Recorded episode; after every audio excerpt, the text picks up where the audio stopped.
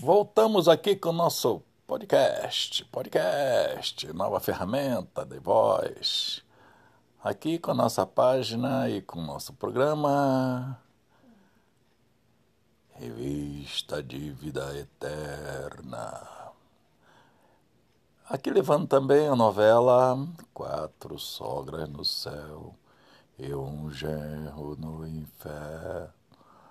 Vamos fazer aqui um pouco um resumo nesse podcast dos cinco primeiros capítulos na plataforma do Facebook da Quatro Sogras no Céu e um genro no Inferno. É, as sogrinhas conversando, batendo papo lá no céu, ficam analisando a criação do Criador. E a criação do Criador, será que foi? Como é que foi, hein? Ah, o Criador criou primeiro um boneco de barro, deu um assopro e nasceu Adão. Depois da castela do Adão, tirou a Eva. Caramba!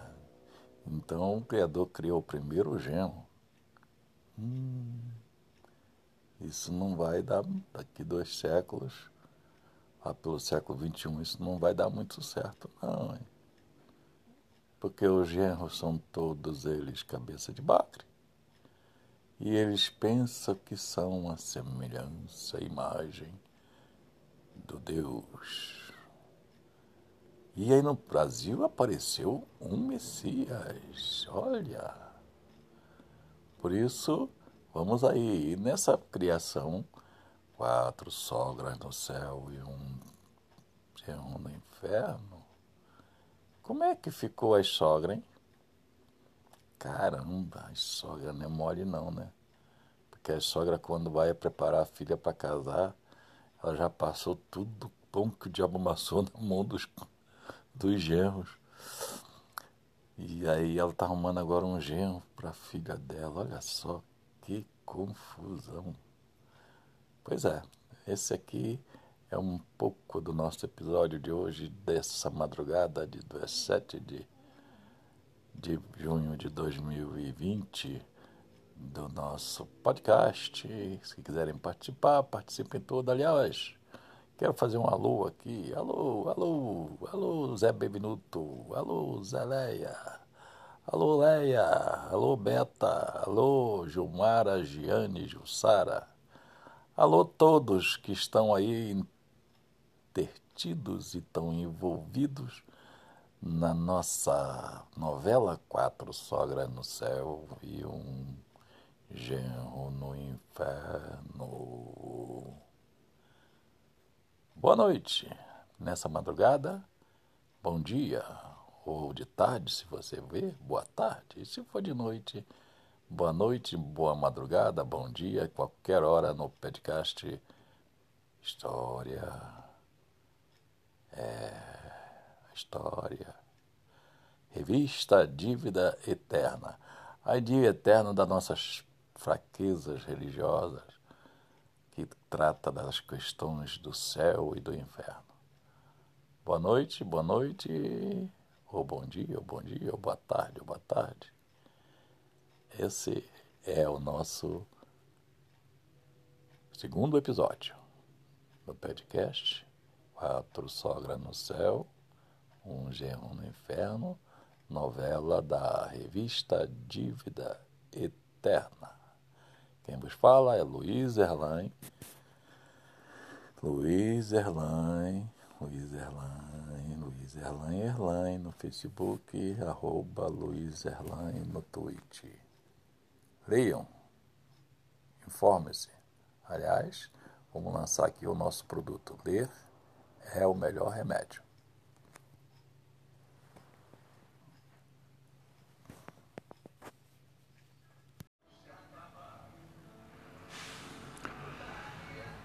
Nosso Podcast. Podcast nosso que estamos lançando, lançamos ontem, hoje domingo, primeiro domingo do nosso podcast. É, Luiz Erlain Erlain, aí na, no seu celular, no seu rádio, onde você estiver, no seu computador. É, podcast nosso é História de Vida Eterna. História de Vida Eterna é a nossa revista que está na plataforma do Facebook, no Twitch e várias, vários, vários escritos que nós fazemos. Eu sou escritor e estamos aqui apresentando esse podcast agora também entrando na questão de falar, né? Porque eu escrevo, eu falo, eu pesquiso mídia, tenho 72 anos e estou aí é, nessa terceira lâmina do fascismo, combatendo esse momento fascista do mundo que se impõe sobre essa pandemia pandemônica, né? No nosso podcast Revista Dívida Eterna, temos também uma novela que chama-se Quatro Sogras no Céu e um Genro no Inferno. É uma novela que nós estamos produzindo para avançar para ser um documentário, um filme, e nós estamos trabalhando desde o ano passado com diversos veículos, fizemos stand-up né, no Rio de Janeiro, e tamo, tem um grupo bastante grande de, de, de colaboradores, de curadores. Infelizmente, nós levamos isso na na Secretaria de Cultura, Educação e Cultura do Estado do Paraná e apresentamos como projeto. Mas aí essa confusão, essa bagunça toda que está aí no acabou o Ministério da Economia, virou a Secretaria, é, já está agora, tá, por último agora tinha a Regina Duarte. Quer dizer, estamos vivendo uma pandemia pandemônica, agora até inclusive pândega, né? Pândega porque os negacionistas estão negando tudo, né? Estão negando 30 mil mortes, estão negando a barbárie que está a catar-se nos nossos três poderes, né? No enfrentamento de morte mesmo, parece que eles 30 mil não tá bom, eles querem chegar aos 300 mil. E nós estamos aqui. E é, é com esse intuito que nós abrimos esse podcast, esse podcast Luiz Erlain, vocês podem achar aí no, nos seus celulares, na sua e também convocando, né? Vamos convocar todo mundo com alguns brindes, alguns jingos que eu tenho, né, da minha vida, é, nos livros que eu escrevi, né, História das Cidades, é uma visão popular, é, Ordem e Desordem na ditadura do metro quadrado, ou ainda o, o os, as peças de teatro que eu produzi, como Ópera da Terra Curitiba, produz, produzimos né, com os movimentos populares, com a família, e também a Viagem Passageira.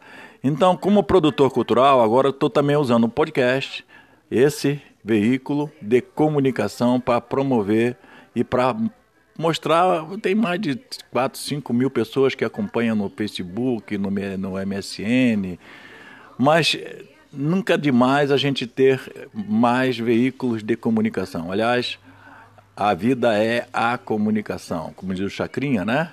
Quem não se comunica se trumbica. Mas também quem se comunica mal, se comunica de forma fascista, mentirosa, com fake news, com barbáries, com convocação armada para matar, é, em milícias, nessas coisas todas também é, é, a, se comunica e se comunicam muito bem porque tem muito dinheiro, mas também se dão mal, né?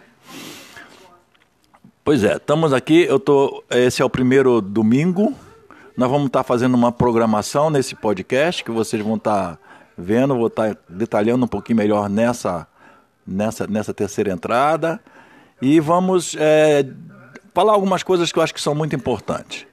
Primeiro, eu vou dizer uma quadrinha que eu estou escrevendo agora aí também, não, né?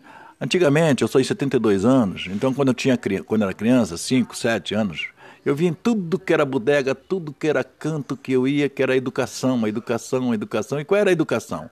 A educação que vem do povo, do povo humilde, do trabalhador, da, das famílias, porque a educação naquela época é, as universidades e tal, era, era, era, era como é até hoje, né, para uma elite que domina todo o processo aí é, neoliberal, esse tecnologismo, essa, essa, esse avanço que dizem da questão do mercado, o mercado que domina tudo. E daí tinha uma quadrinha que dizia assim: moço educado, não cospe no chão, não pede fiado e não diz palavrão.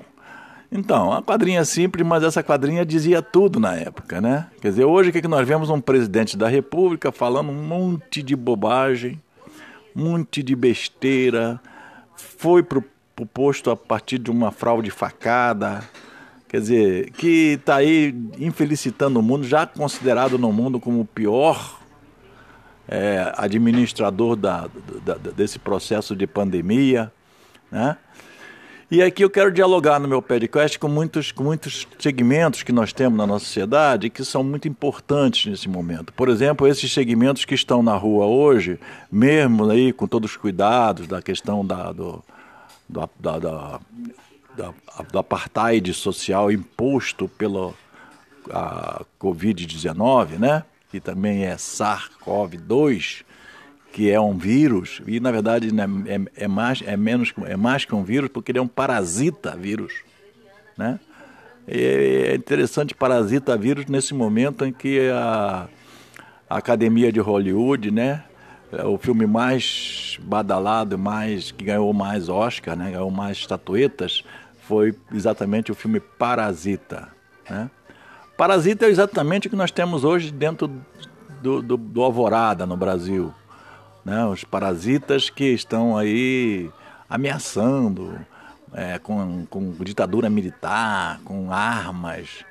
É, essa semana está aí um escândalo, né? É, manipulando, querendo é, desmerecer o trabalho dos médicos, né? Que estão é, aí morrendo é, por, por, por, por, falta de, de, de, de melhor administrações, né? Porque nós temos um sistema ótimo, bom, universalizado, que é reconhecido no mundo inteiro, mas as administrações neoliberais, fascistas, que estão espalhados, né, que nunca acabaram, né?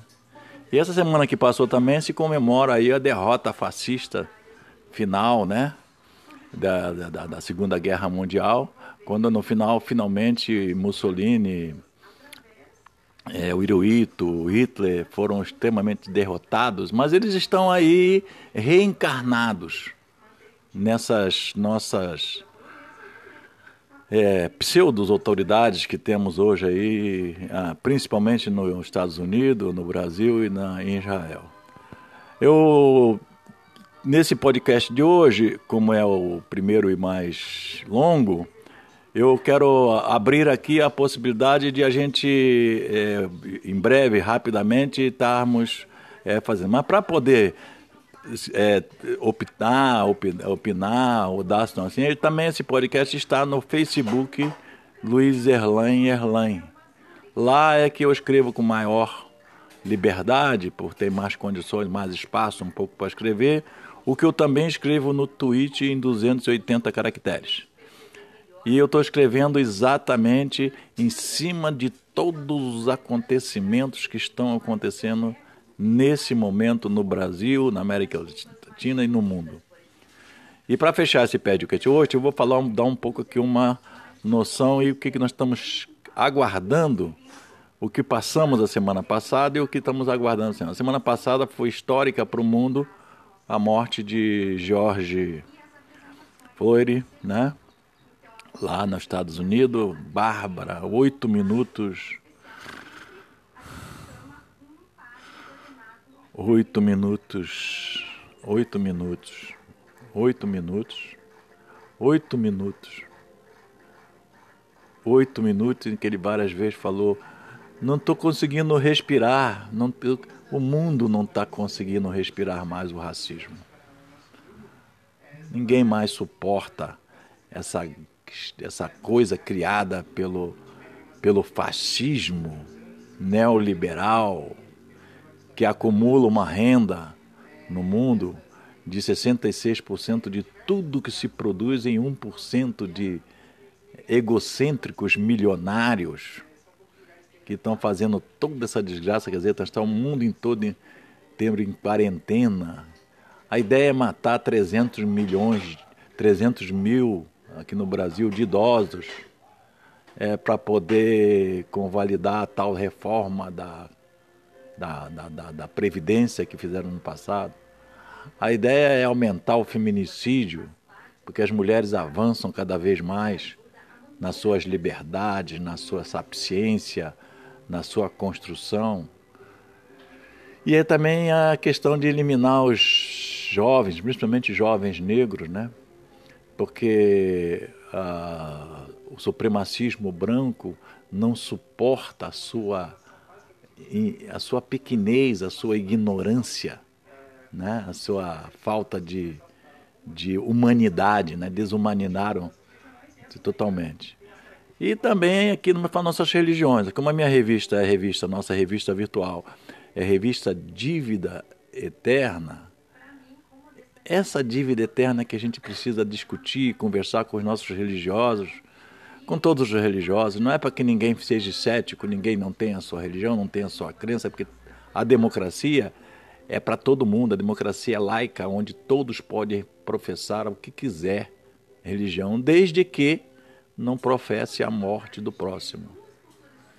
E para isso eu estou indicando aqui a cultura Ubuntu, que vem dos Bantos, lá da África, que é da nossa sabedoria ancestral da Mama África, né? Nós somos todos do mundo filho da Mama África.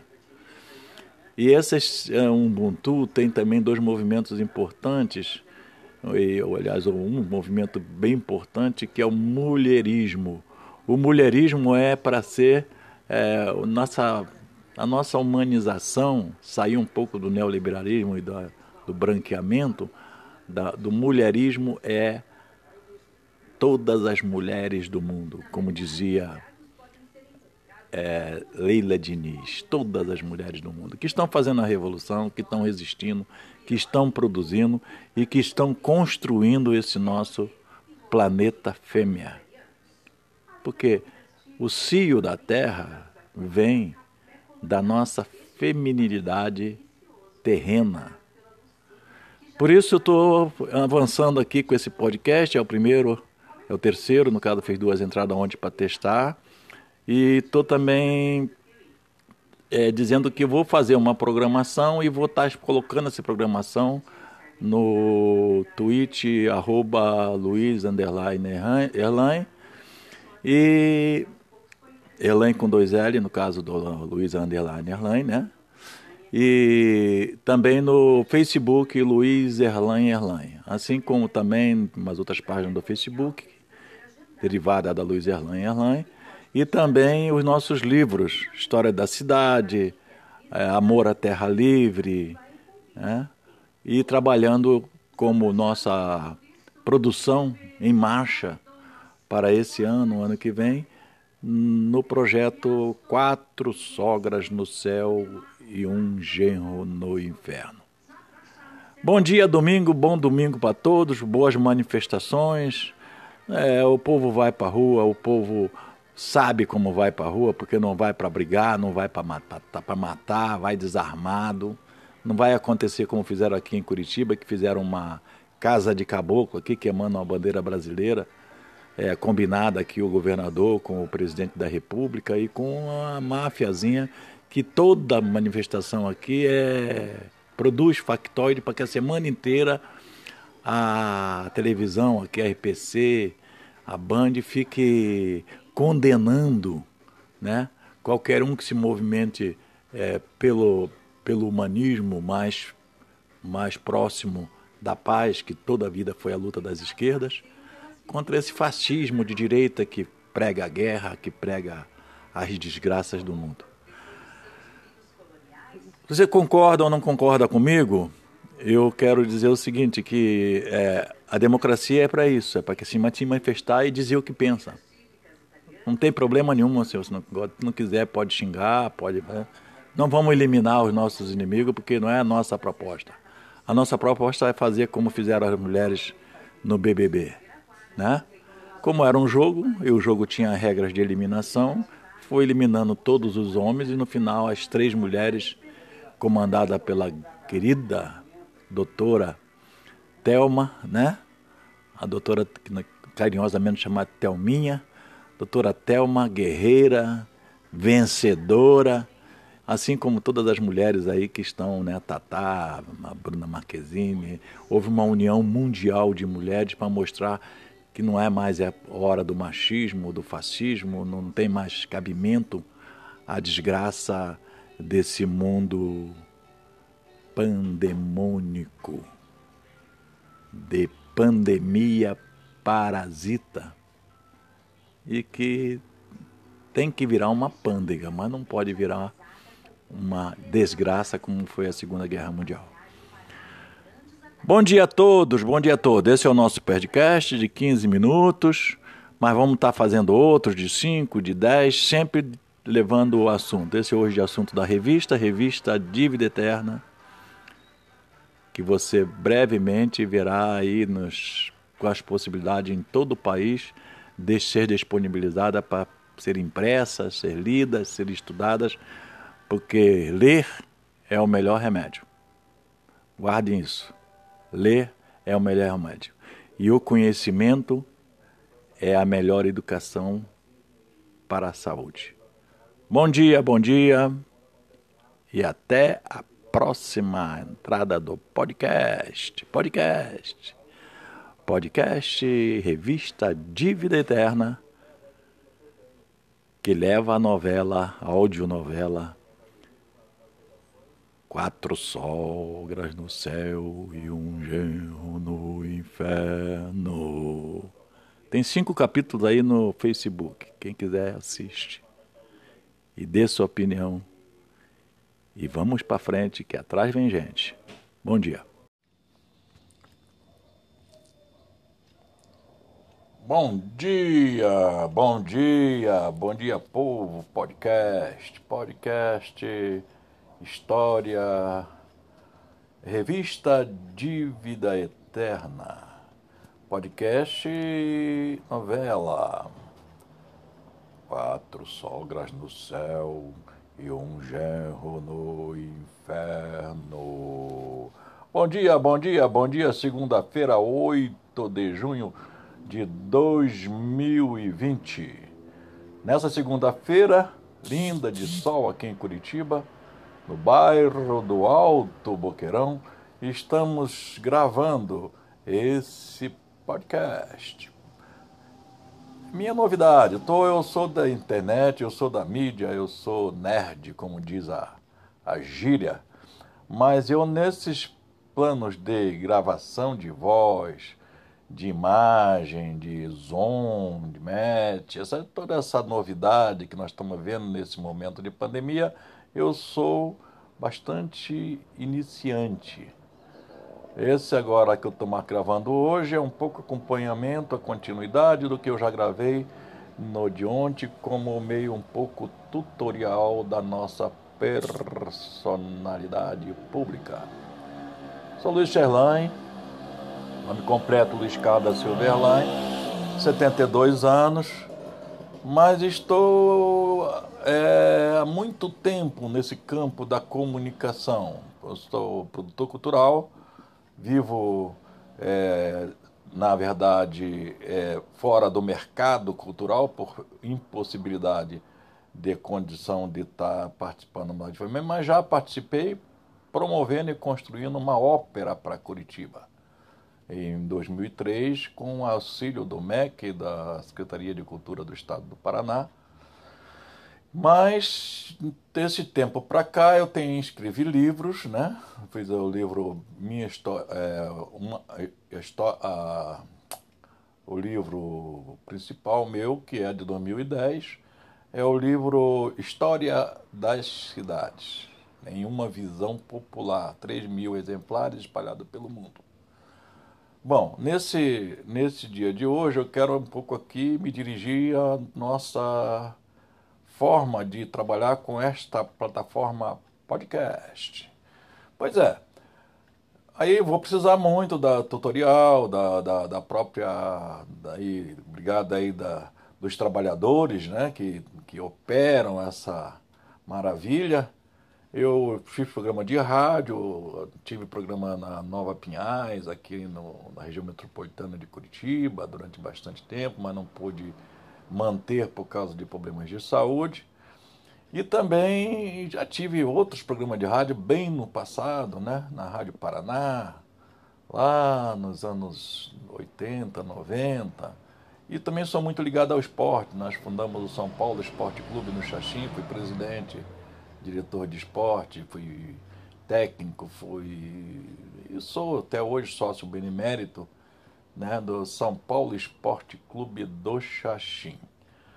Me apresentando aí para todo mundo do podcast, de todas as, todas, todas, os, todas as plataformas co-irmãs que formamos na família da internet uma só nação no mundo. É, nós somos do mundo. O mundo que eu tenho aí algumas ideologias e algumas, alguns desejos, né? De que este mundo se transformasse num planeta fêmea. É, porque eu acho que nós, os homens, temos grandes dificuldades de sermos reais. Nós somos muito só a ilusão da imagem de Deus. Né? Por isso a revista Dívida Eterna.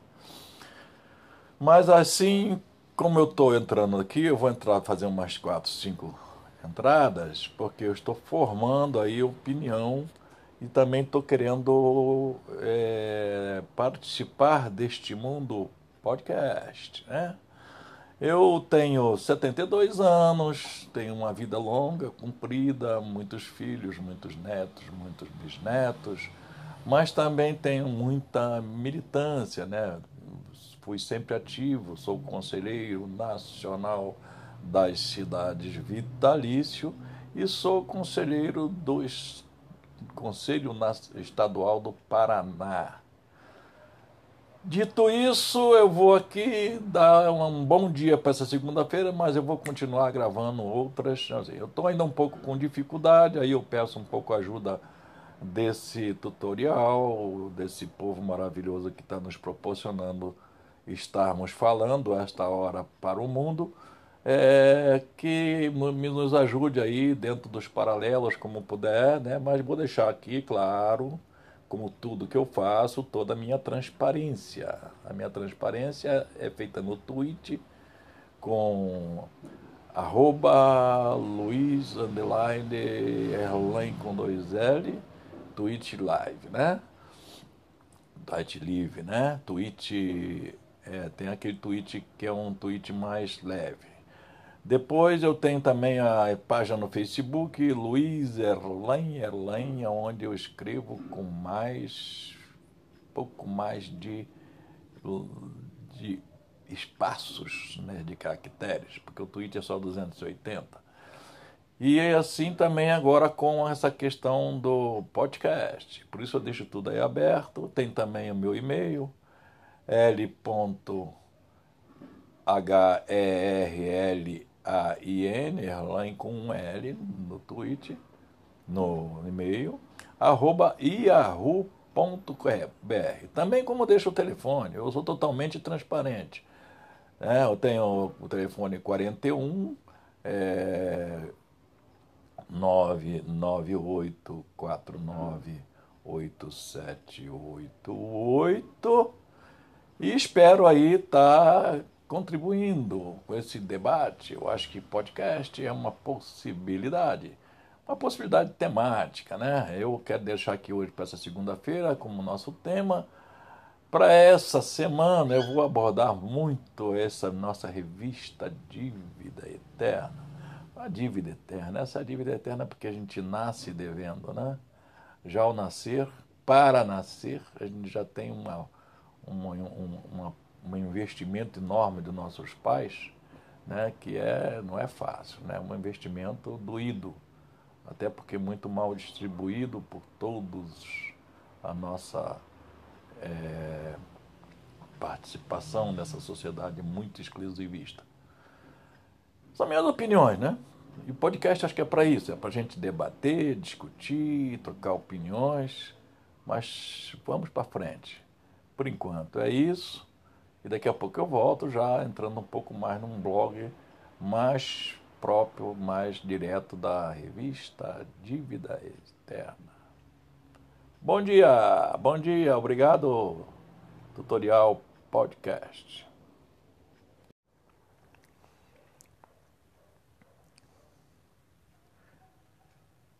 podcast. Podcast Luiz Erlain Erlain no Facebook, arroba Luiz Underline Erlain com dois L no Twitch. E agora no podcast. Agora aqui hoje, levantando nosso tema dessa semana, essa semana eu vou abordar e aí abrindo para todos os, os nossos parceiros, nossos irmãos, co-irmãos de toda essa rede mundial de podcast na internet, fazendo também, aprofundando um pouco o que, que é esse nosso projeto de revista Dívida Eterna. Revista Dívida Eterna nasce da questão de que eu fui é, do editorial da revista Dívida Externa, muito, muito conhecida e foi lançada aí por, logo na época de, da, da, das, das eleições diretas, na época lá da, ainda do, do, do, depois, depois no, na, na, na, os problemas que nós tivemos com a dívida externa durante o problema o, o, o período todinho do Fernando Henrique Cardoso, a mudança do, do, do da monetária, né, do, do, real, criação do real, e todo esse período, inclusive o problema dos creches que houve, das quebradeiras, dos problemas do desemprego, toda essa questão toda. Eu fui sempre um militante desse processo de discussão da questão das ações e das atitudes dos presidentes. Né? Desde o tempo do Getúlio Vargas, eu sempre fui um ativista, né? um, uma pessoa interessada sempre no que acontece em todo o nosso país, em todos os períodos, né? em todos os períodos da nossa história. Mas eu pego isso de muito mais antes, de muito, de muito, muito tempo. Por isso eu, eu resolvi fazer esse tutorial na internet, que é uma revista que já tem algumas coisas escritas, já distribuída, mas o fundamental é na internet, é, revista Dívida Eterna, é uma revista virtual, hoje nessas modernas formas de comunicação tecnológica. Pois é, Dívida Eterna, né? E tem a intenção de a gente fazer um diálogo profundo de por que devemos tanto e por que devemos eternamente. É uma, é uma teoria, né? Devemos eternamente, mas devemos eternamente, devemos para quem eternamente? A quem, a quem devemos nos dirigir para pagar essa dívida eterna, né? Então aí é, é, o, é, o, é, o, é o momento de a gente rever isso, principalmente no momento de uma pandemia, né? Ah, nós temos toda a história da humanidade, né? com as sete pragas do Egito, temos histórias do Velho Testamento, né? do bezerro de ouro, temos as histórias da questão da fuga do Egito para o Egito, do Egito, da, de, né? da, da, da promessa de Canaã, aquela coisa toda, e nós temos condições de é, entrarmos nesses debates sem aquela aquela, vamos chamar assim, de, de paixão exacerbada, né? E essa paixão exacerbada vem até levar ao medo da dívida, né? Somos extremamente é, aterrorizados com essa dívida. Então, essa dívida, na verdade, também ela é, acaba sendo uma forma de abstração que fazem entre o céu e o inferno. Então, é, isso não tem, não tem assim intenção de, de, de mudar tudo, de mudar 100 anos, 200 anos, 300 anos de cultura que nós, 500, mil, milenares, né, que nós, como humanidade, nesse século XXI, estamos vivendo. Tá? O que nós temos nessa revista Dívida Eterna é para a gente pensar um pouco nas suas aberrações. Dívida eterna. Se é dívida eterna, então como é que, em que, em que moeda se trabalha com essa dívida? Em real, dólares, peso argentino, ou na, nas, nas moedas do povo mandarim, da Rússia, da China. Ou como é que é? Como é que, por que dívida eterna? Né? Eu acompanhando a questão da dívida externa, eu formei opinião muito forte sobre essa questão das nossas relações com dólares, né? Porque isso é um processo que agora nós estamos vendo.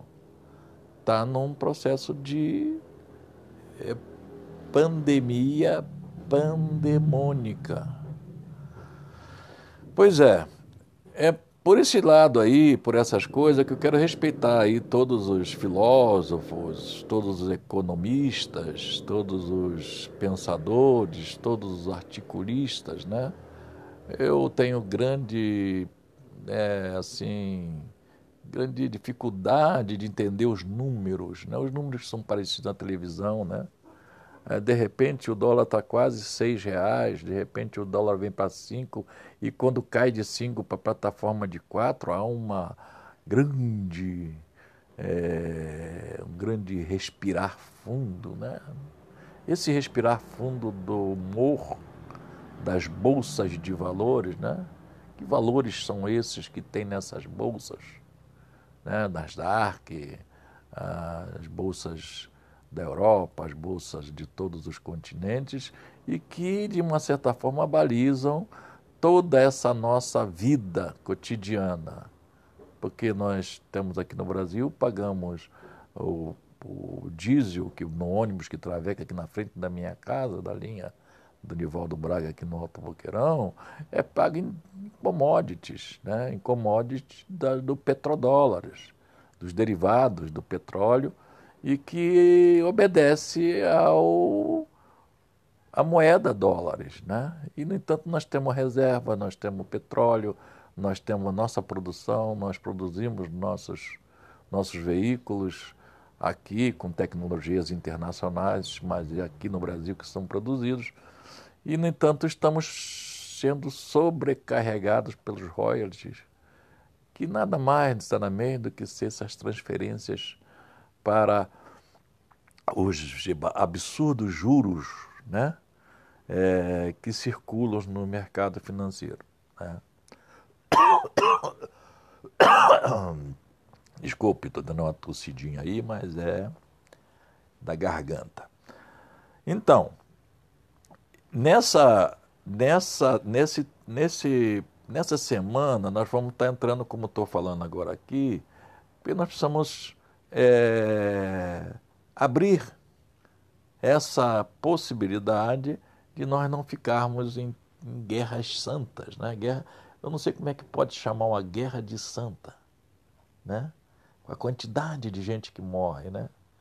E como é que também podemos considerar a guerra? A palavra guerra, no meu entender, ela é uma guerra que tem que ser só única, exclusivamente simbólica de ideias de filosofias, de tecnologias, guerra de possibilidade de fazermos bem, mas não bem material, bem imaterial uns aos outros.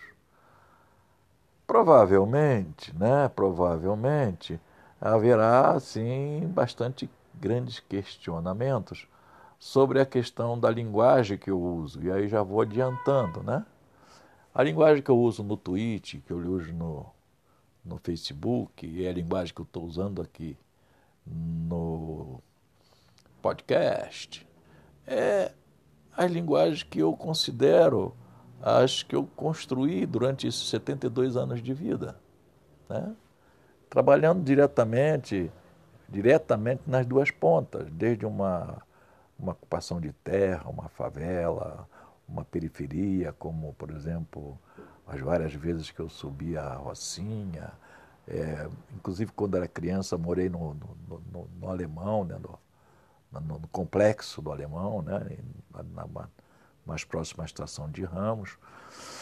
E também, nesses últimos anos, nos últimos dez anos, essa coisa que nós estamos vendo das linguagens tecnológicas, né? algoritmo, é, a questão dos mecanismos, né? E eu tenho um pouco de. Eu gostaria mais de falar no português, as pessoas falam fake news, por que não falamos mentiras? Né?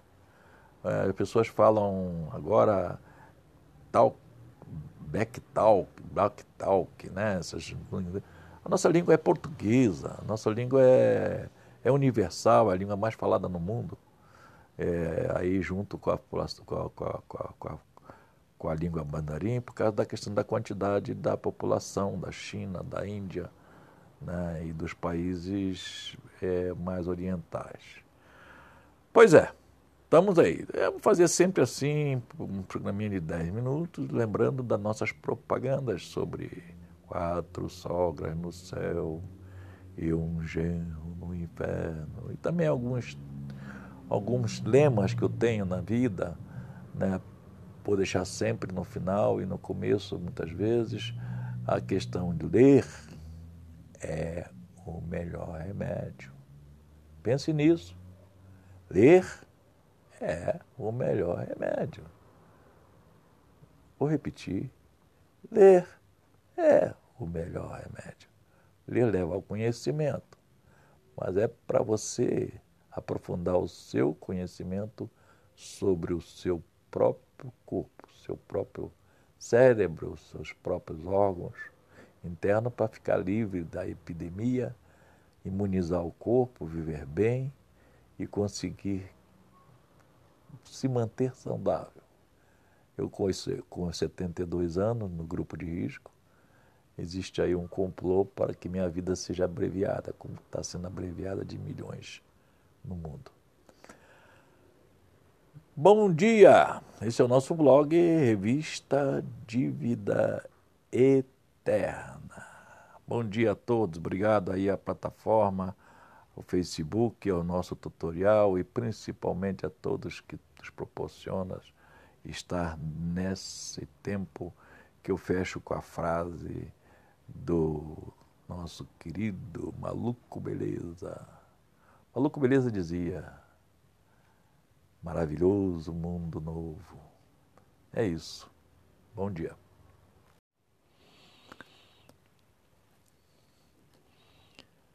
Podcast, podcast Luiz Erlain. Luiz Erlain, Erlain no Facebook arroba Luiz no Twitch.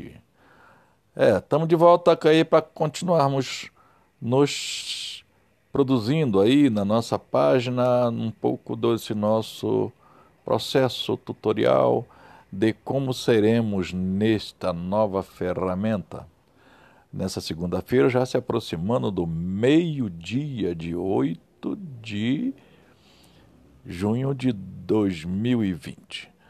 Agora eu quero entrar aqui um pouco mais assim, mais com a minha, minha, na minha produção cultural, mas como também uma questão de jornalismo.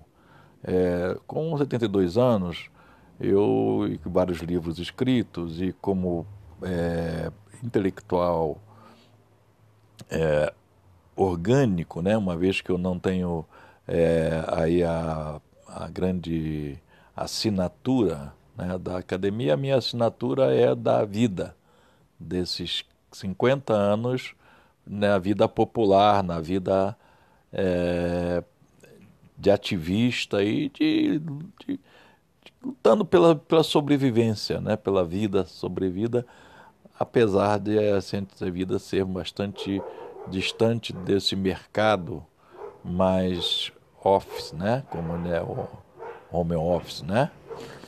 Bom, essa semana tivemos aí grandes acontecimentos no mundo que eu quero nessa parte agora um pouco mais como o nosso espírito jornalismo, mesmo na revista Dívida Eterna, está abordando é, principalmente é, sobre a nossa situação de comportamento humano junto a toda a nossa humanidade universal. Universal, quero dizer, do planeta.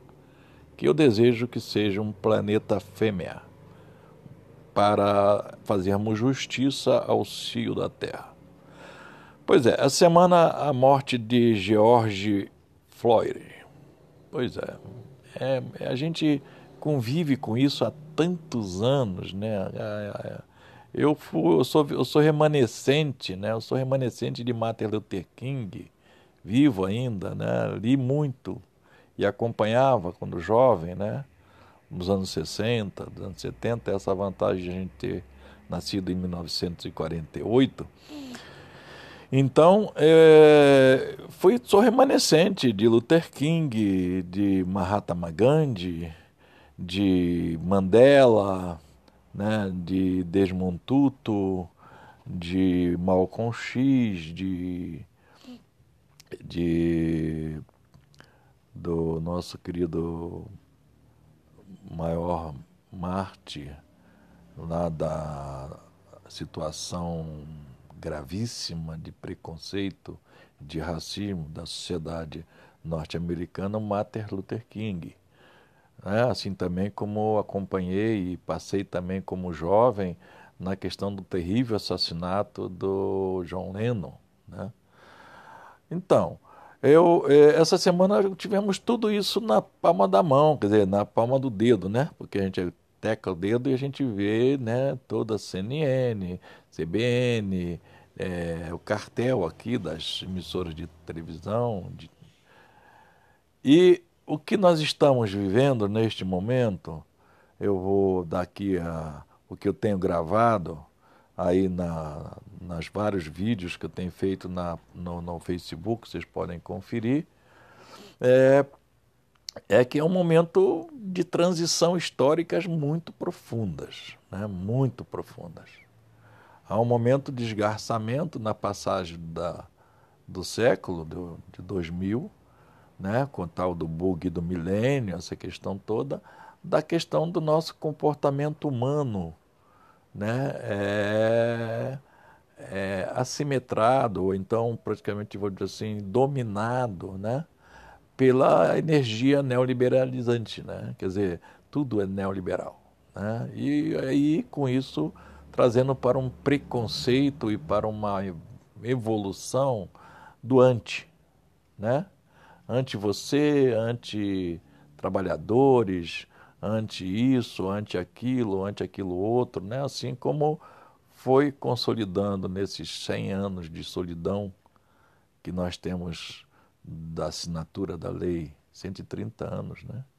Da, da lei da, da lei áurea no Brasil, né?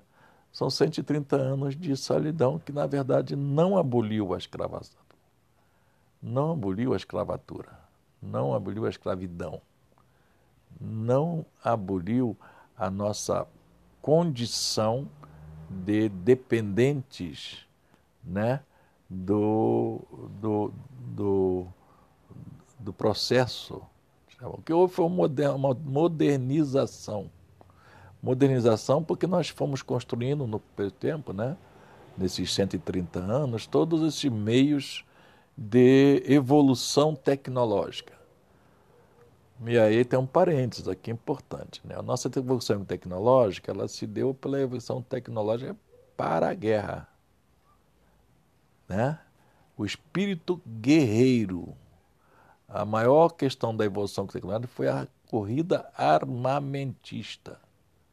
É à toa que nós tivemos agora uma eleição dita num processo democrático, né, que eu boto aqui dita e boto dúvida em função da questão dos vícios que nós fomos acumulando, desde lá de trás do curral eleitoral, até desses currais eleitorais virar currais municipais ou currais é, locais, que agora chega também a ser os currais do milicianismo. Né? Toda essa organização, essa geopolítica territorial no mundo, com esse mapeamento que nós temos, está agora passando por um momento de grandes transformação, uma vez que, é, vamos dizer assim, não se pode condenar que tudo deu errado. Não. Algumas coisas e muitas coisas a gente tem que levar em consideração que nós evoluímos. É, uma delas é esse que nós estamos utilizando aqui no podcast, é a questão da possibilidade de estar falando para o mundo, né? no momento de pandemia, pandemia pandemônica, né? Mas toda essa pandemia pandemônica ela tem um interesse fechado no foco, que é o interesse que chama-se mercado. Tudo, tudo, não é como diz o, o nosso presidente, é, é tudo, tudo Deus e todos Brasil. São duas palavras, tudo, que eu diria de forma diferente. Tudo está colocado para ser evoluir na democracia. Então não pode haver eliminação. Eliminação é regra do BBB. Eliminação e destruir o adversário, matar o adversário, é regra do UFC, do MMA, que é eliminar o próximo. Por isso, é, nesse, nessa semana, com a eliminação de George Floyd, que ficou por oito minutos pedindo ar, já dominado no chão por quatro soldados policiais americanos brancos, e que fizeram com sadismo exacerbado, enquanto três subjugavam o Jorge no chão, um deles com os joelhos esganava até a morte. E ele, por várias vezes, clamou por ar. Estou sem ar, estou sem ar. Por várias vezes, parece que por seis ou sete, oito vezes, ele pediu o ar, o ar da vida, que lhe foi negado. Como anda o nosso ar do cotidiano de nós todos nessa agressão bárbara que estamos vivendo pelos é, grandes coronéis, grandes capitães, grandes generais do mundo e que hoje sentam na cadeira de presidente da República né? e formam é, um, staff, um staff militar. Então, essa semana passada nós vimos tudo isso, né? desde inclusive da semana retrasada, passada, da grande reunião que teve no Palácio do Alvorada, que pareceu muito mais uma reunião é, é, de baionetas, de AR-15, no topo de uma, de uma comunidade qualquer tomada pela milícia, pelo tráfico, e parecia que essa reunião estava sendo feita dentro do Palácio do Alvorada. Pelo linguajar, né? pela forma do, do ventral, da forma de falar, da forma da eliminar, vamos fechar, vamos acabar. Né? E agora, essa semana, hoje, segunda-feira, começamos, temos a expectativa. As expectativas sempre são sombrias, né? porque nós estamos com as instituições muito combalidas. O próprio, o próprio Supremo Tribunal Federal está sendo aí agravado, está sendo atacado, está sendo é, intimidado por atitude do presidente que atravessa a Praça dos Três Poderes e vai, é, sem marcar pauta, uma espécie de um esbulho da agenda do presidente do Supremo Tribunal Federal, exigir umas explicações, como agora ele está fazendo a mesma coisa, atravessando novamente a Praça dos Três Poderes, indo até a Procuradoria Geral da República tirar satisfação e fazer promessas de compra de sentença ao Aras. Essa é a nossa participação um pouco mais como jornalista investigativo da nossa situação é, de conjuntura desta semana. Né? está marcada para amanhã uma um, na, na, na, pauta do Tribunal Superior Eleitoral, aí é um pouco ainda das, das discussões da questão de todo o processo que vem lá de 2018, mas que envolve profundamente todo esse mandato das fake news, né? que estão aí provando né, aberrações. É, esse momento, se tivéssemos que reconstruir o que nós tínhamos nos anos 70, 80, seria o FEBEPA, Federação Brasileira, FEBEPA, é, a Federação Brasileira de, de Asneiras que assola o país. Não, Federação de Besteiras que assola o país, FEBEPA, né? É, do nosso querido Stanilau Ponte Preta.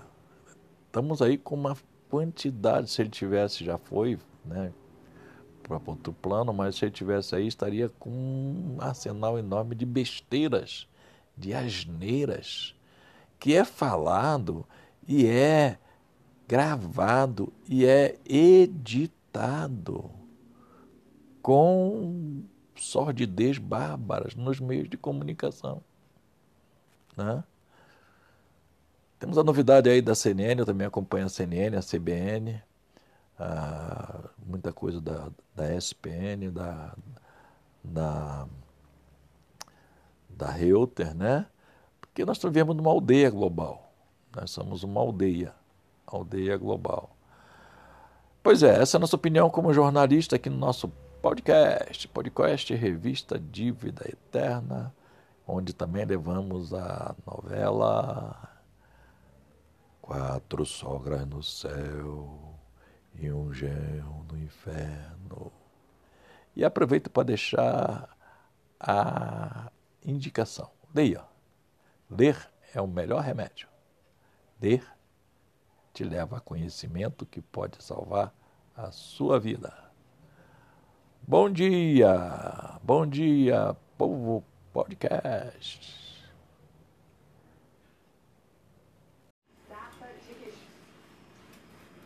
Bom dia, bom dia, aqui o podcast Luiz Erlain, Erlain, no Facebook, arroba Erlain, underline, Erlain com dois L no Twitch e nas redes sociais aqui agora com essa nova ferramenta do podcast. Aqui com a nossa página, revista Dívida Eterna, essa revista Dívida Eterna que é o nosso nossa, nosso carro-chefe de tudo que nós conversamos e que vamos conversar nessa nesse veículo moderno de comunicação das tecnologias.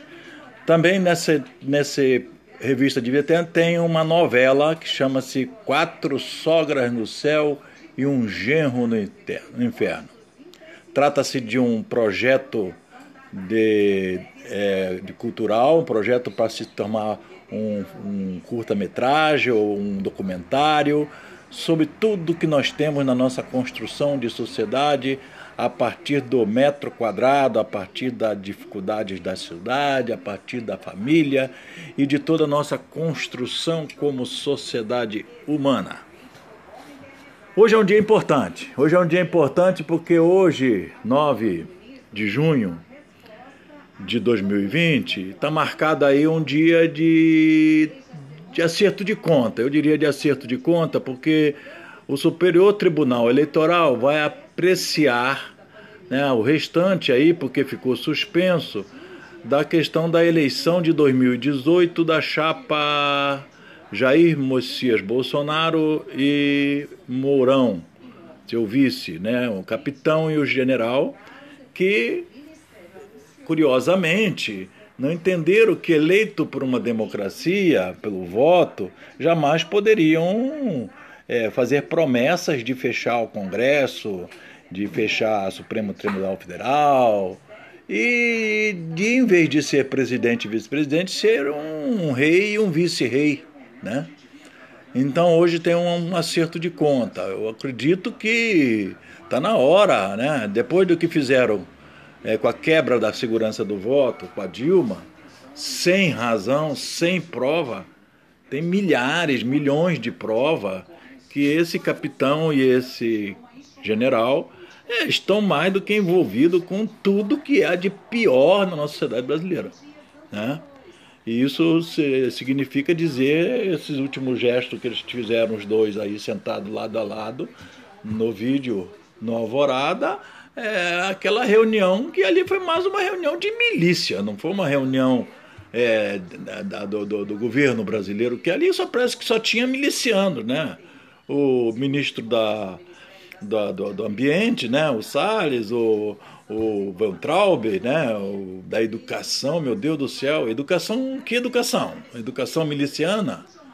A educação da Damares, de buscar a lei de diretriz de base, pedir é, é, para Jesus, abandona todas as nossas leis aqui da Constituição brasileira e vai.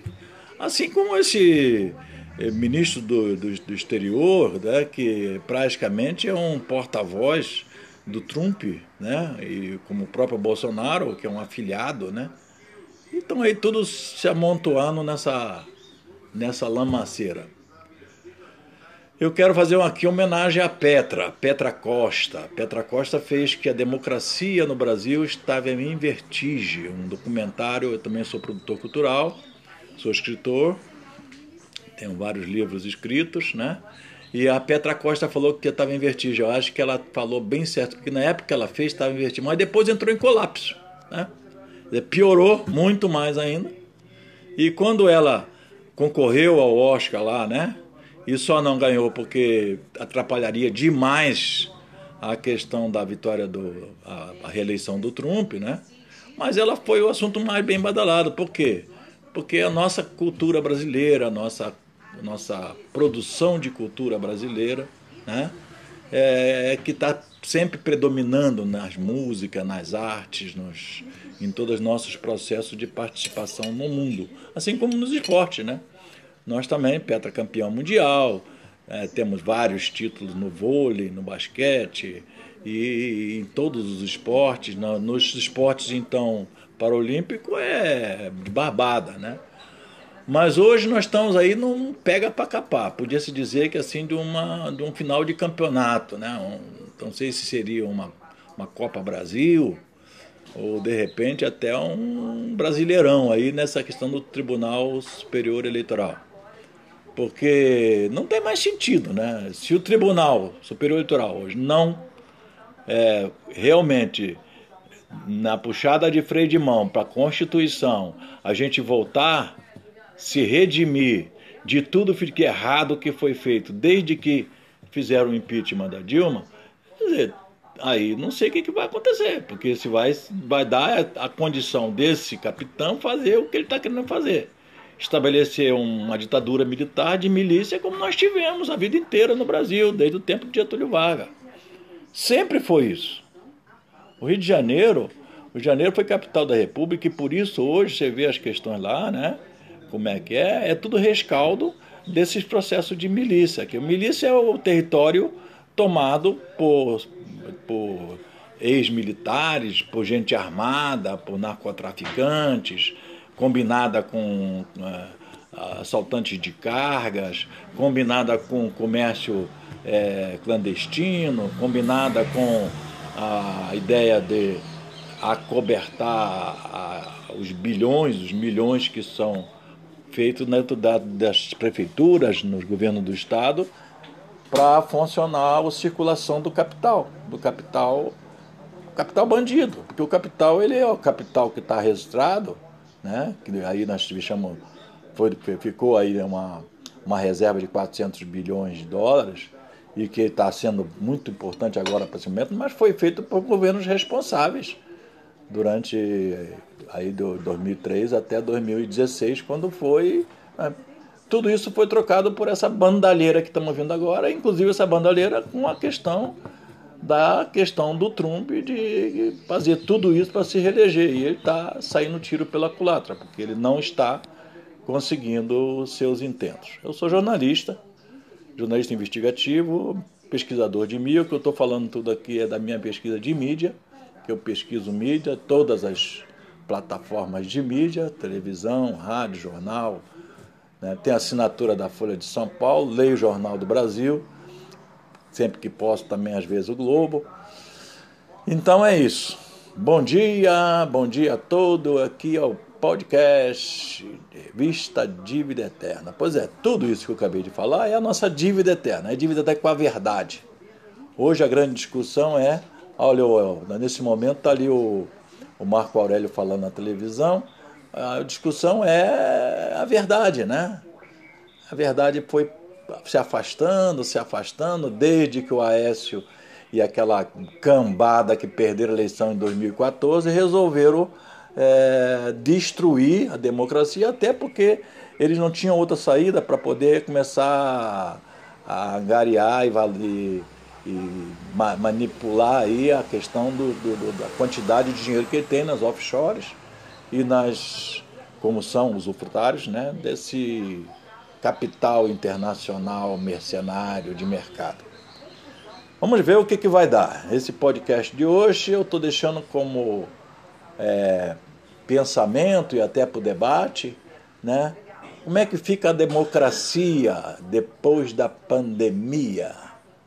Porque agora resolveram aí que o, os números do governo só vale quando é a favor do governo. Aliás, sempre foi assim, né? Aqui no Paraná é ótimo isso. Hoje de manhã estava vendo, inclusive aqui no Paraná, a rodovia dos minérios foi feita mais de 20 vezes, cada vez, cada começo de ano é milhões, é milhões, é milhões, é milhões, e está lá do jeito que está, como está agora.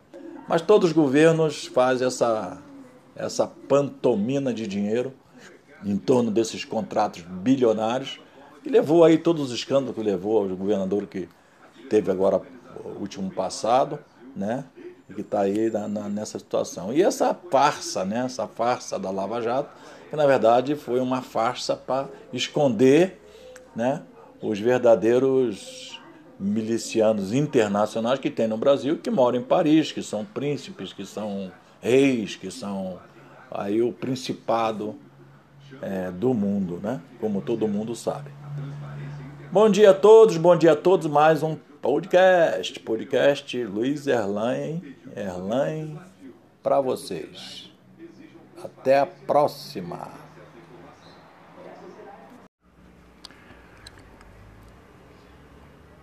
Podcast Luiz Erlain, Erlain. Hoje 10, é 10 de junho hoje, né, né? 10 de junho de 2020. É, nós estamos. Cadê meu jornal, Ione? Desculpe aí, mas eu estou me, me, arrumando aqui. É, podcast, hoje está falando aqui sobre essa questão da revista Dívida Eterna, que tem a novela Quatro Sogras no Céu e Um Genro no Inferno, é, para fazer um pouco um acompanhamento e uma pouco uma, que nós estamos vendo sobre os acontecimentos em Brasília no Tribunal Superior Eleitoral. Ontem eu acompanhei, né, eu sou pesquisador de mídia, jornalista investigativo de cultura, de produção de cultura, sou produtor cultural. E aí eu vi, né, vi os discursos do Faquin, principalmente, o discurso do, do a, a, direção, a presidência do Luiz Roberto Barroso, e aí eu estava analisando um pouco a questão dos, do, do, dos votos, né, dos dois, três votos que eu acompanhei, depois eu parei de acompanhar, mas para poder ter uma ideia do que vai ser também hoje a sequência disso, para julgar vários, vários, vários, tinha vários autos em sequencial aí, que é mais ou menos tudo dentro da mesma forma da questão da fake news, e aí já foi ontem começado pela questão das fake news que foram, ficaram pendurados, né? Na eleição de 2018. Por que, que eu estou aí entrando nessa, nessa seara e conversando sobre isso? É porque, na verdade, nossa democracia está dependendo né, de um momento, de uma certo, uma certo acerto de conta entre o institucional, as instituições e a Constituição brasileira. Eu sou constitucionalista, eu tenho 72 anos, eu vivi todo o processo da, da, da, das constituições aí lá do tempo do Getúlio, depois do tempo do, dos militares, todo o AI-5, toda essa discussão, toda essa questão da história do Brasil.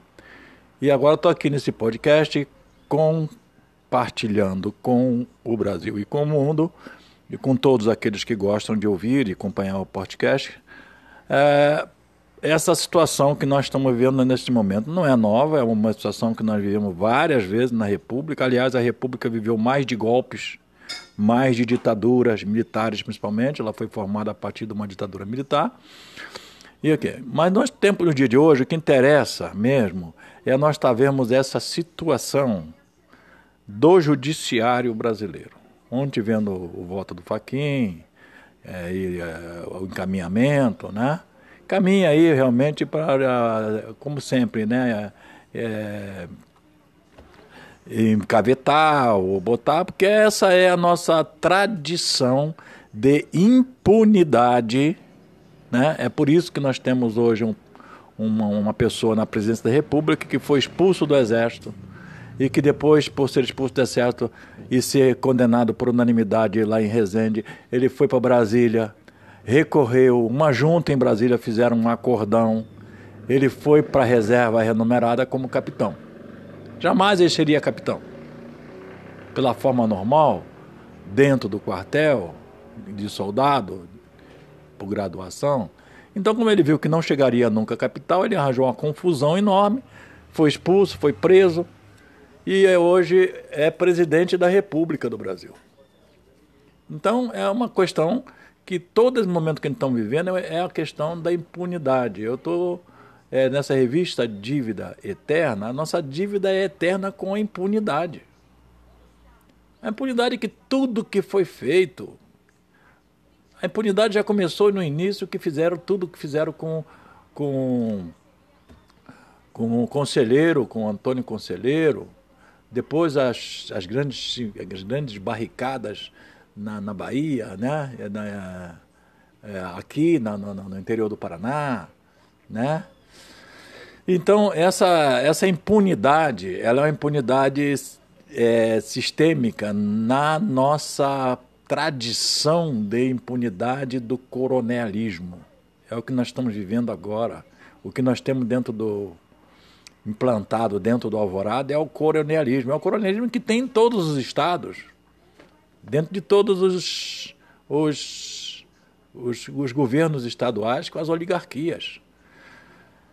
Eu estou fazendo uma análise aqui mais profunda para poder chegar ao ponto que eu quero chegar hoje, né? Hoje, no meio de uma pandemia, né, que está uma pandemia quase que pândega, né, pela forma de como é que é tratado a responsabilidade que é tratado isso. Eu participei de várias eleições na minha vida e a gente vê o que, que são os TREs em todos os estados. Como é que funcionam esses fóruns? Eles alegam a questão da, que tem, tem que ser feito de uma hora para outra, de afogadinho, não sei o quê, e não fazem. Então, embaveta. Né? E aí tem uma questão seguinte: vai desse juiz da sua classe. É um problema de classe no Brasil. Né? A, a classe. Eh, tem um ditado muito legal que eu vou contar aqui, que me, me diziam desde pequena, que eu via meus tios dizendo em casa, tudo. Né? O juiz, num caso, atendendo uma situação de uma pendência no, no, no, numa comarca no interior, foi lá o advogado que estava lutando pela defesa do trabalhador ou do, das pessoas mais humildes lá, falou, falou, falou, falou, falou, falou, falou, falou. O outro lá não falou quase nada. Aí o juiz falou assim: bom, o senhor, pelo que eu falo, o senhor falou, o senhor tem toda a razão. É isso mesmo, está tudo aí, é verdade, isso que está falando é verdade.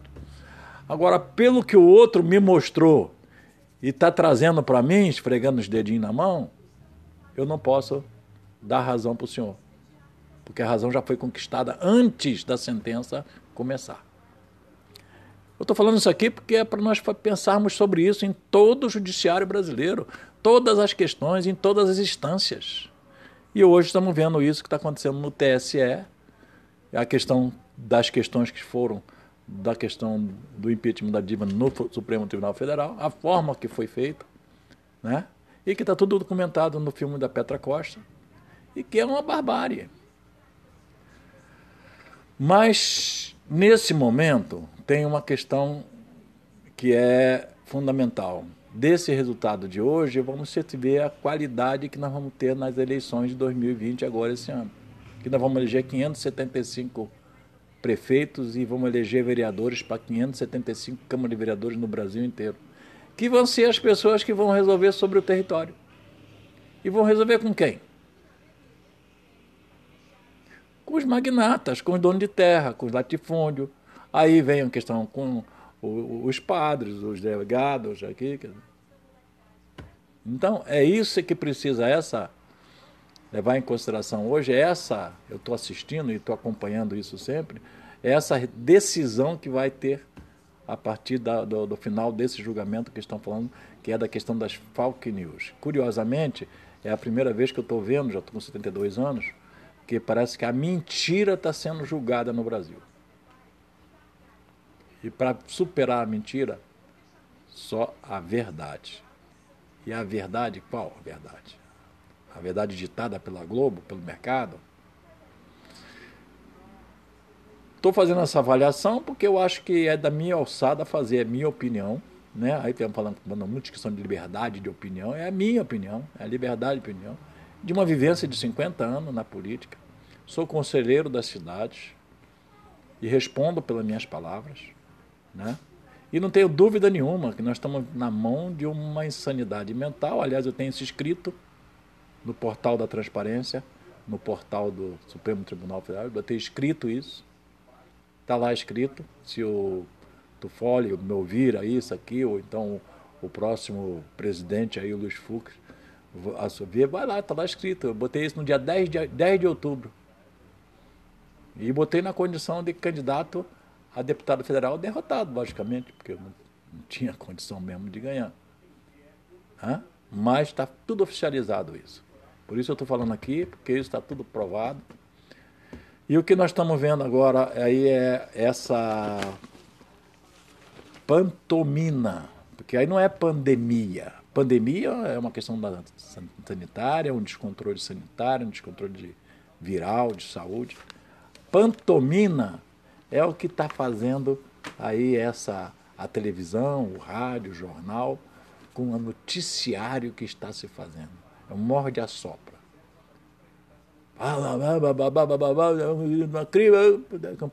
Aí todo mundo fica falando amenidade.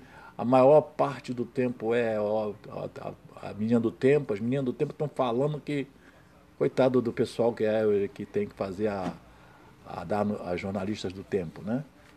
É o que a gente vê na televisão. Para terminar, eu vou dizer assim: estou aguardando.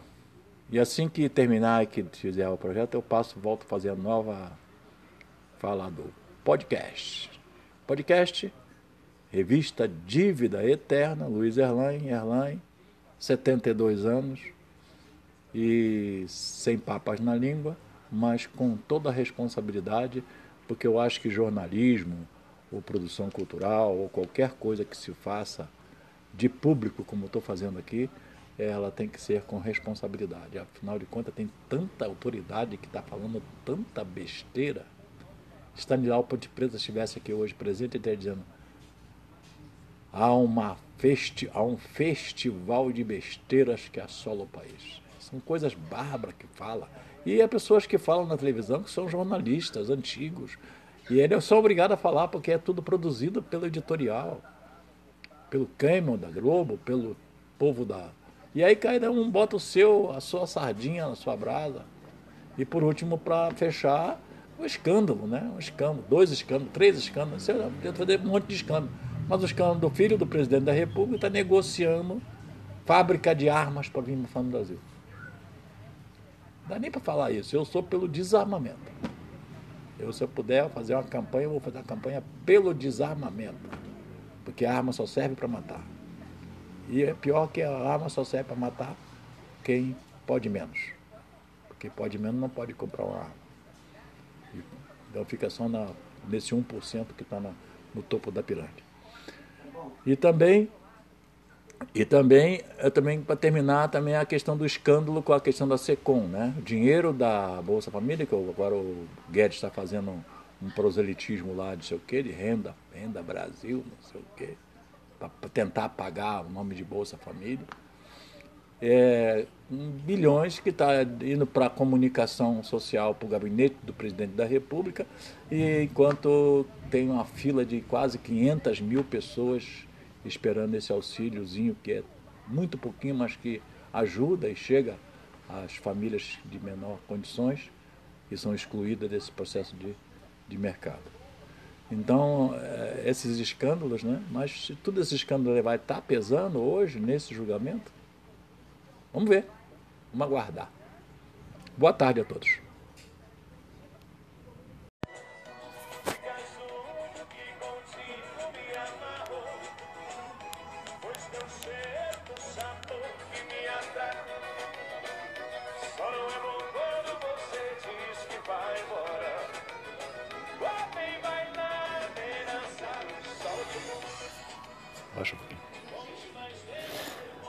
Podcast, podcast no bailão, no bailão, é isso aí. Estamos ouvindo o Jornal Nacional e estão vendo ali o Faquin falando grosso.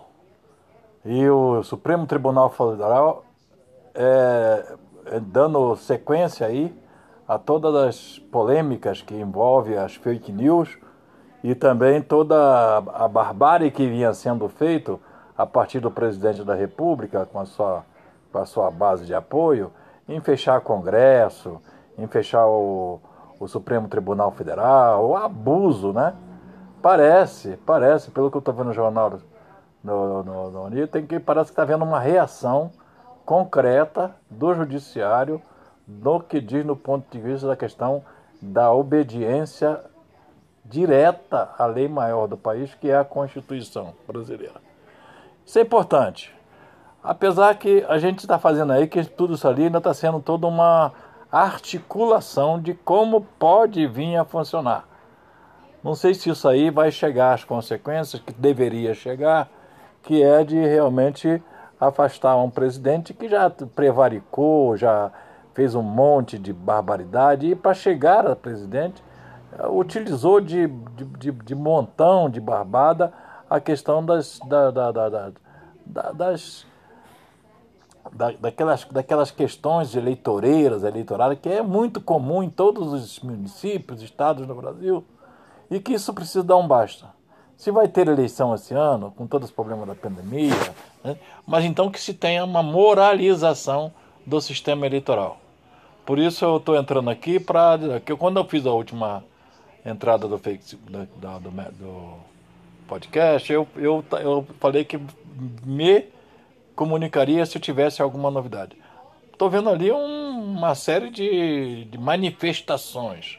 Vamos ver como é que isso se traduz realmente no devido processo legal.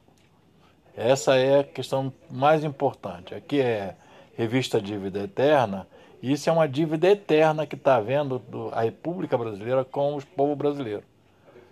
Não pode mais acontecer que, que seja um, uma república de reis, de condes, de barões, dos milionários, que vai fazendo tudo o que quer, como está fazendo esse governo, que chegou lá apenas por questão de todas as falcatruas que usou, com a questão da facada, com a questão da, da, da, da, da, da, da, do, de 28 anos de um deputado desafiando todos os poderes né, um, um presidente que é, é foi condenado, um soldado, para daí conseguir uma, uma patente de capitão, e agora indo. Vamos ver, tomara que seja. Ao mesmo tempo estamos vendo ali, Jornal Nacional, parece que está avançando também mais um pouco, questão do caso da Marielle da Franco. Marielle Franco, aquela morte bárbara. Ainda assim, que ouvi na, da Tena na, na Band, é, botando panos quentes, dizendo que não tem nada a ver, que não sei o quê. Vamos ver como é que vai se posicionar aí. Mas o importante é o seguinte: o importante é que essas coisas precisam realmente para Senão, não tem como precisar ter eleição esse ano. No meio de uma pandemia, onde quase 40 mil brasileiros estão sendo mortos, quer dizer, num momento desse, a gente ficar aí passando a mão pela cabeça dos malfeitos de milícias, de milicianos. E a, também a questão da novidade agora da, da, da LERJ no Rio de Janeiro, de fazer uma votação simbólica. O que, que é isso, uma votação simbólica? E praticamente dar uma unanimidade contra o governador, de zero. Quer dizer, o que, que, tão, que, que, que é isso? Isso parece mais um comando de milicianos que estão fazendo uma destruição.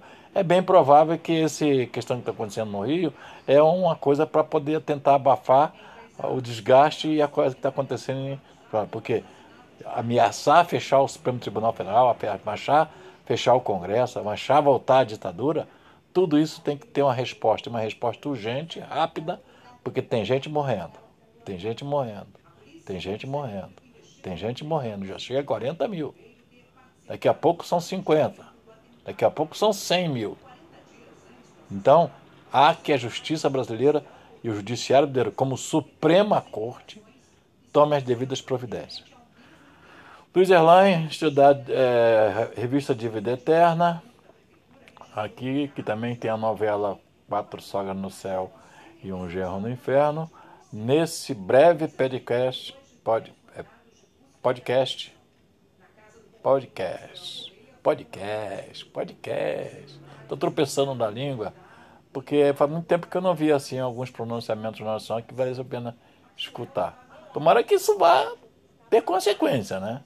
Mas pela que está acontecendo e pela questão do que a milícia fez no Rio com o governador e que essa milícia governador tem uma ligação muito próxima com o presidente e agora o Supremo reage, quer dizer, a democracia não é uma coisa que é para ficar a democracia do nhenhenhen, do mimimi, do ttt, do tchatchaté e do xalamaleques e do datavenha. Não, até tem que, tem que haver é, é, dentro dos, do processo legal, dentro dos, dos parâmetros da Constituição, tem que haver solução, que é isso que o povo espera e é isso que o mundo espera do Brasil.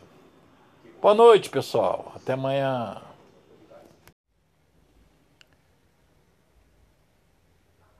Bom dia, bom dia. Hoje, Corporis Christi, é, é, revista Dívida Eterna. Hoje o corpo de Cristo está é a maior, a maior festa da tradição católica, né? Que é a, a questão da, da, da ceia, onde tem o corpo de Cristo, né? O corpo de Cristo que é a hóstia sagrada da tradição é, católica nesse calendário que nós temos, que é o calendário cristão, né? É, e hoje também é um dia assim que a gente está tá numa ressaca de ontem, né? E dessa semana, eu estou acabando de ler aqui o jornal, li todinha hoje aqui a Folha de São Paulo, li várias matérias. Eu só faço pesquisa de mídia e sou Luiz Erlan Erlan no Facebook, arroba Luiz Underline Erlan com dois R no Twitter. Mas está uma coisa muito interessante, que é, envia, envia aqui um tiroteio danado e uma, né, uma, depois da questão da confusão toda de ontem, há uma, um morde na imprensa em geral, né? Folha de São Paulo, Globo, Jornal do Brasil, Estadão, Folha da Tarde, todos, todos os jornais. Fica num, numa expectativa, por causa que as, as falas foram fortes ontem. A fala do Toffoli, a fala do, do até do Aras, né? Repercutiu em função de alguma mudança de opinião. E também a do Faquin, que realmente resolveu assumir uma postura mais realmente de magistrado, né? ele estava só como um advogadinho, agora está como magistrado, e o Fernando e o, o, o Alexandre Moraes, que estão no, no, foco do furacão. Né? Bom, e o TSE, que está se pronunciando, já tem três votos, para que haja uma, uma, uma discussão profunda do que foi a fake news nas eleições de 2018, a tal fatídica eleição da fraude freio de facada é, que levou a esse desastre que nós estamos vivendo, desses 18 meses de desastre total, né? Desastre total porque foi tudo um fracasso total. Primeiro, um fracasso, uma expectativa de um deputado de 28 anos que nunca fez nada, né? Com formação de capitão que chegou a capitão por falta de condição moral, ética e cívica de fazer isso legal, fez através de um ato terrorista. E agora estamos nesse momento que é o momento de, de, de quarta-feira que vem vai continuar o julgamento das fake news e tem alguma expectativa, mas a gente se espanta com algumas coisas que eu vou contar aqui com a minha, minha experiência de 72 anos no, na luta popular, nos movimentos, no ativismo político. E eu vou contar uma historinha para vocês aqui, depois eu vou rematar esse, esse podcast, né, como eu acho que deve, aí nos 5 ou 6 minutos. É, lá para os anos da época da, da, da, Constituinte ainda, da Constituição, nós tivemos um encontro da, da FAMOPAR em Paranavaí. E tinha um tenente do movimento popular, um, um, que tinha, era presidente da Associação de Moradores, lá onde ele morava e tal, que ele queria ser presidente da FAMOPAR. E houve uma arranca-raba, nós já estávamos de mais de 400, 500 pessoas, um ônibus de todo o estado do Paraná, um encontro enorme num, num ginásio em Paranavaí. E aí houve, na, na hora de formar a chapa para formar a direção da FOMOPAR, porque é assim que é formado nos movimentos populares, a FOMOPAR é filiada à CONAN, é o mesmo processo, FOMOPAR, CONAN, FAFERJ, todas essas associações que eram amigos de bairros e associações de moradores. E o tenente queria ser presidente de qualquer maneira. E havia uma oposição enorme, que era militarismo contra civis, né? dentro do Congresso de Movimentos Populares. E tinha um, uma, um, um grande líder aqui da, do Cajuru que também queria ser presidente. E foi para disputa os dois. Na hora de ir para a disputa, eles formaram uma chapa cada um, bate chapa, como é a tradição na CONAN. Formaram. O que estava na mesa era o presidente da, da chapa militar, né, que era o tenente. Ele falou assim: vamos fazer uma votação simbólica. Não é que ontem eu escutei isso, que fizeram uma votação simbólica na Alege do Rio de Janeiro. Eu tenho 50 anos de movimentos sociais, movimento popular, time de futebol. Disputei muitas eleições, disputei muitos, muito enfrentamento político. E aí, quando falaram lá que na Assembleia fazer uma votação simbólica, está aqui o resultado na Folha de São Paulo, né? 70 a 0. Eu me lembrei disso. Lá teve um outro desfecho que eu não sei se vai ser desfecho daqui, mas é mais ou menos o que pode acontecer. Lá o tenente foi derrotado, mas a maior parte do pessoal não votou, porque ninguém aceitou fazer votação simbólica. E ele pegou e pediu então a composição de chapa, das duas chapas, da chapa civil e a chapa militar e foi feita uma composição e, de qualquer maneira, ele saiu presidente, porque não tinha como, ele era. Né? Era, era o momento da ditadura, e ele saiu presidente, mas o vice-presidente saiu, o que ia ser presidente civil. Então ficou a composição civil-militar e nós voltamos lá de Paranavaí com os ônibus né, lotados, movimento popular, sempre alegre, sendo. Pois é, eu estou falando isso agora porque a Assembleia Legislativa do Rio de Janeiro, que já teve um processo de impeachment do Getúlio Vargas, que também ocorreu mais ou menos nessa mesma, nessa mesma estipe que está aqui, abriu. A Assembleia Legislativa do Rio de Janeiro abre processo de impeachment, impeachment, impeachment do Witzel. Eu até falei aqui impeachment meio engasgado, porque eu não sei se é impeachment ou se é impeachment ou isso é Pitman, ou é, ou é pizza, né? Ou é pizza. Não sei se é impeachment ou é pizza. Porque, porra, 69 dos 70 votou, votaram contra, inclusive os próprios base de apoio do Witzel tudo. Aí o Witzel, depois da votação, diz assim: ah, não, isso é da democracia, normal. Ora, É a democracia do tenente lá da, da Fomopar de 1983, 84, 85, por aí mais ou menos. Nós estávamos discutindo a questão da Constituinte, aí, né? Era ditadura mesmo, né? do processo lá da época do, do Sarney. Então, aí vem aqui, aí eu, eu não, é isso aqui que agora vai fazer. Aí eu estava vendo aqui a composição das, da, da Assembleia Legislativa do Rio de Janeiro, da Alerj, né? Aí eu vi aqui a composição dos deputados, né? PSL 9, DEM 5, PSD 5, PSOL 5, Solidariedade 4, PSC 5, Republicanos 4, MDB 4, PT 3, PSDB 3, PDT 3, Novo 2, PSB 2, PP 2, DC, depois, depois Podemos, PL, PCB, PTC, Avante, PT, PT, resto, tudo um. Então, é isso que nós estamos vivendo. Quer dizer, nós estamos num momento que nós estamos muito próximo do que nós estávamos lá na ditadura militar, naquelas composições malucas que a gente fazia para poder fazer política. É agora a mesma coisa. Só que com essas falas de ontem, do Tufoli, do Faquin, do Alexandre de Moraes, do Celso de Mello, aqui, eu acho que está se formando uma maioria para pedir desculpa para o Brasil pelas porcaria que fizeram em desvalorizar o voto né, pela segunda vez, porque a primeira vez valorizou com, com razão, porque foi da questão do colo, que realmente havia a mesma situação que está hoje com o Bolsonaro. Mas desvalorizou o voto na Dilma, que não tinha crime nenhum, e agora tem um presidente que é uma capitã é, terrorista, né?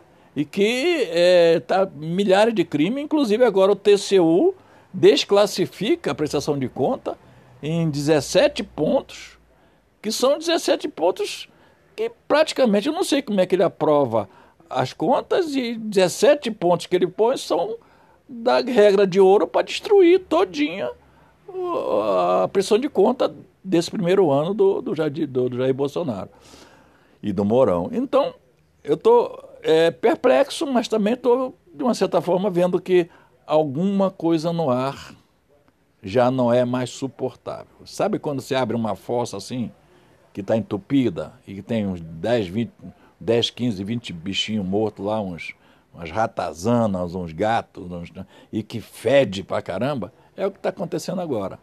Né? O Brasil está o pior Federer do mundo, porque lá nos Estados Unidos também o Federer está a mesma coisa. É minha opinião. Luiz Erlain, 72 anos, 50 anos de militância política. Posso me considerar um, um, um expert em presidentes, porque eu acompanhei todos e vi todas as barbáries que tem. E com esse daqui de hoje eu lembro do FBAPA, é, F, F, FBAPA, né? Festival de Besteira que assola o país. É incrível a quantidade de besteira que sai na Globo, na Record, na, na, na, até na CNN, esse debate acadêmico é, todo enquadrado na tradição judaico-cristã da perfeccionista. E mais uma para terminar, eu vi uma entrevista do Olavo, não gosto de ver, não vejo, porque Olavo é um gênio, filo por quilo.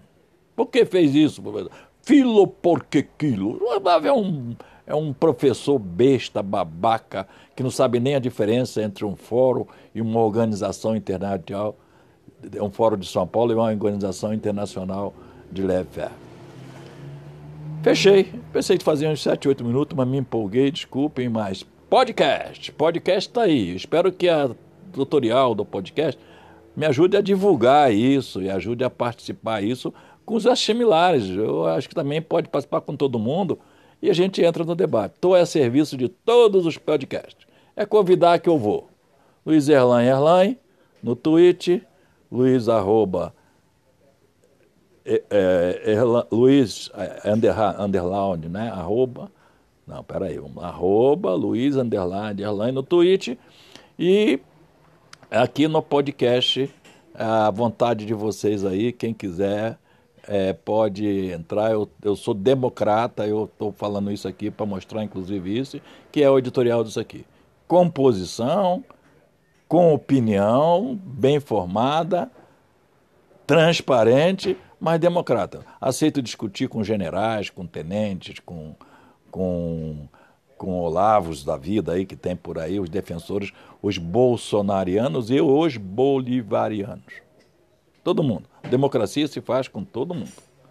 Inclusive com universais, com assembleístas, com é, católicos, não católicos, protestantes, evangelistas, evangelismo, judeus, é, e lá da, da, da, que são contra o judeu lá, que eu esqueci o nome agora aqui, os, os os da faca, né? Os, os é, também, ah, agora eu esqueci.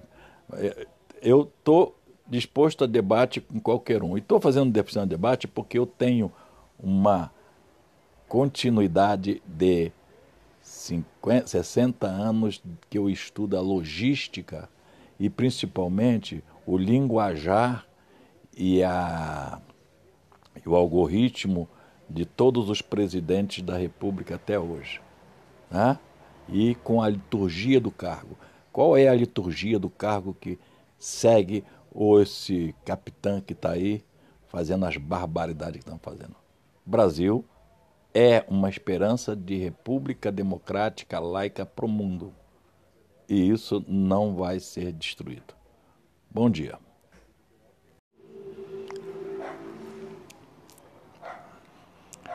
Podcast, podcast, podcast Luiz Erlain, revista Dívida Eterna.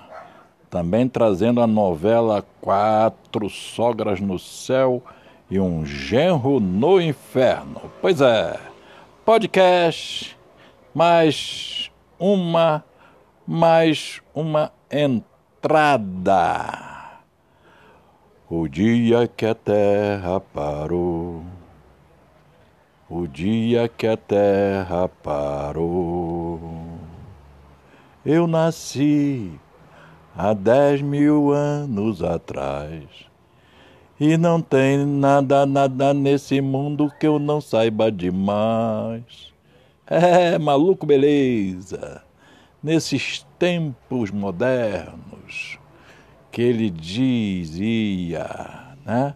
Mundo maravilhoso não pode ficar aí com a boca escancarada, cheia de dente, esperando a morte chegar. Hoje, hoje, dia de Corpus Christi. É, estamos chegando no final do dia de Corpus Christi. Pois é, é bom lembrar toda a nossa história, né? História que lembra aí a questão da dívida eterna eterna. Nós vivemos sempre na dívida eterna. A dívida eterna desde o nascer até o morrer. Agora morrer aos 40 mil. 40 mil mortos na pandemia pandemônica Pandega. É, no festival de besteiras que assola o país. Grande festival de besteira que assola o país, nosso grande saudoso Stanilau Ponte Preta. Pois é, estamos aqui agora aqui refletindo esse dia, dia Corpus Christian, corpo de Cristo, corpo de Cristo, como é que ficou o corpo de Cristo? Depois de pregado na cruz, de ser tirado para sua mãe na grande peça da, da cultura mundial, a maior talvez, da pietá, piedade, piedade, o filho morto no colo da mãe. Mais de dois mil anos atrás, e é possível que a gente pode fazer nesse momento um paralelo com os dias de hoje. Quantas mães hoje, desses 40 mil filhos que foram dizimados, exterminados por um SARS-CoV-2, também conhecido como corona, coronavírus, ou ainda Covid-19. São suas alcunhas. Esse vírus de mercado, esse vírus que está aí para confundir, para fazer o tempo passar e o mercado cada vez mais acumular. E o final todo mundo já conhece. Os de cima sobe e os de baixo desce. É assim que nós cantamos, né? É a cultura popular, a cultura popular desses homens veste ouro. Esse homem veste ouro fala o tempo todo na televisão. E pra cá, tititi, ttt, mamamá, mememé. Discurso, discurso, salamaleques, datavenhas. É, tem que pensar tudo nisso, né?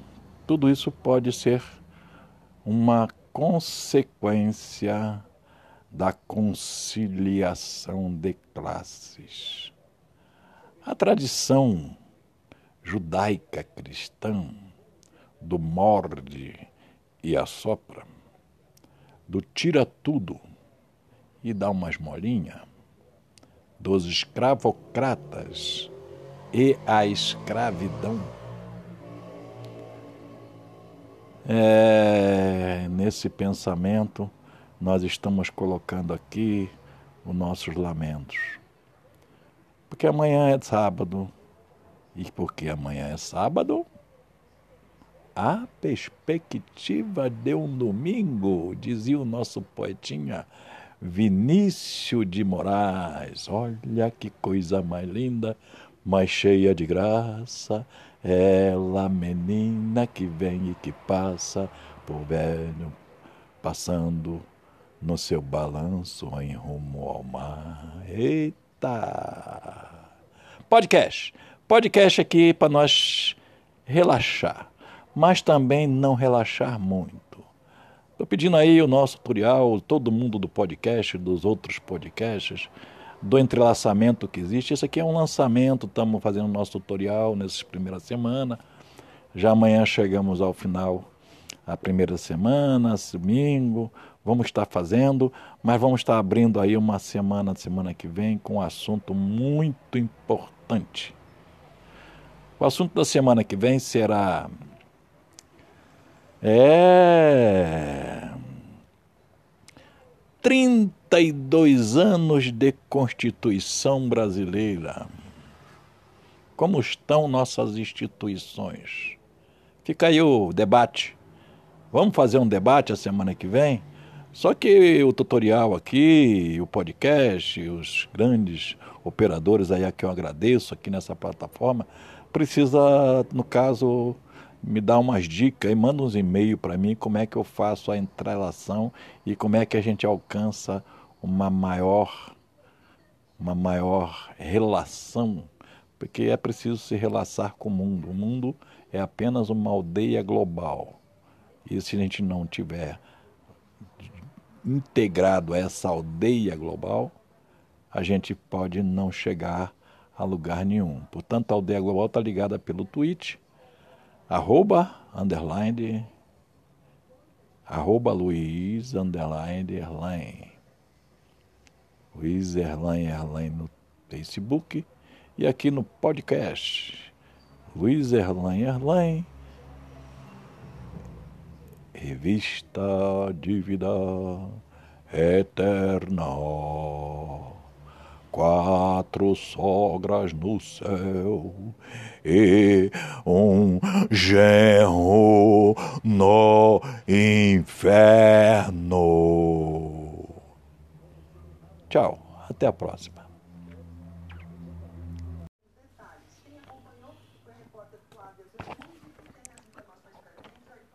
Podcast. Aqui está Luiz Erlain, Erlain, Luiz Carlos da Silva Erlain, Erlain é, revista Dívida Eterna, né, que é a nossa revista virtual, que nós temos escrito bastante sobre ela no, no, no Twitch, no Facebook, e agora estamos fazendo aqui no podcast. Nós tivemos uma ausência de umas 4, 5 dias em função de problemas de saúde, mas estamos de volta.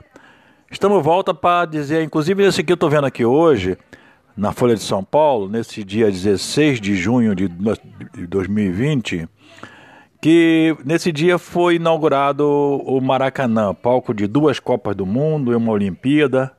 Maracanã completa 70 anos como templo esportivo. Exatamente. Pois é, 72 anos eu tinha. Eu tinha dois anos de idade. Mas lembro todas as histórias do Maracanã, porque eu me vivi muito perto do Maracanã e assisti muitos jogos no Maracanã. Jogos no tempos bons de Garrincha, de Di, Vavá, de, de, de Zózimo, de Ademir da Guia, Pelé, Pelé com 17, 18 anos, 28, Copa, a Copa do Mundo 58, eu já estava no Rio de Janeiro, já estava com 10 anos de idade, desde lá que eu acompanho o futebol. E estou abrindo esse podcast aqui com essa abertura, é, porque hoje é um dia também especial, 16 anos, 70 mortes. E hoje também, dia 16, nós estamos tendo sérios problemas, sérias dificuldades políticas e diversas. Eu, como eu faço pesquisa de mídia, e como eu tenho acompanhado bem de perto a crise, né, todas as crises que nós vivemos nesses 70 anos, naquela época também, em 50, em 50 e, em, é, 50 e, em 50, né? Naquela época também o Brasil vivia uma grande crise. Getúlio Vargas vivia uma grande crise. Né? Foi inclusive o ano em que Getúlio Vargas tinha assumido a presidência da República, né? tinha sido eleito, estava assumindo a presidência da República e que ele ficou dois anos, três anos e depois foi levado ao suicídio. E estou dizendo isso aqui hoje porque hoje também nós estamos aí com uma, uma série de questões assim mundiais, né, como naquela época também, com uma pandemia. Pandemia que eu chamo de pandemônica. E pandemônica por quê? Porque nós estamos agora também dia 16 de junho de 2020, nós estávamos pertinho, pertinho de outubro da, de, de, da, da, de, de 5 de outubro de 1988, quando nós tivemos a nossa Constituição promulgada em Brasília né, pelo eminente deputado que sumiu, né, o Ulisses Guimarães, e como a Constituição Cidadã. Né? E nós estamos nesse mês de junho, que mês de junho e julho é, são é, é, meses excepcionalmente políticos, porque passa para a questão do recesso parlamentar, recesso governamental, de escola, férias de junho. E depois, normalmente, tem aí todas, quando é ano político, como é esse ano, tem a eleição, né, que pode ser local, como esse ano previsto, por enquanto ninguém sabe como é que vai ficar bem, mas o previsto é vereadores e prefeitos, e outros depois é no, no, daqui dois anos aí é geral com o governador, por exemplo, como foi a de 2018. Então, podcast é aqui o instrumento que eu estou inaugurando e agradeço aqui o tutorial podcast de ter fatiado, né, a primeira a primeira semana, onde eu botei todo o meu editorial, a minha história, minhas meus desejos, minhas preferências políticas porque ninguém é filho de chocadeira, que todo mundo tem sempre sua primeira. Esse negócio de criminalizar a política é a coisa da, do fascismo, da direita, que eles fazem política violentamente, como agora, né?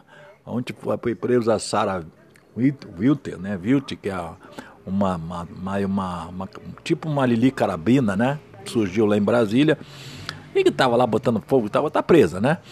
Então, e hoje tem a continuidade aí da questão, hoje, amanhã, até sexta-feira, de dois fatos políticos importantes, que vão, vão inserir, inclusive, se nós vamos voltar realmente para a Constituição, na, lia, na letra fria da lei, e principalmente pela responsabilidade da lei, com a segurança nacional, com respeito às instituições, com respeito às questões, e qual que vão é, ou se vamos virar continuar essa bagunça de puxadinho, de armaçãozinha que o Moro começou com a questão da prisão em segunda instância e essa coisa toda aí.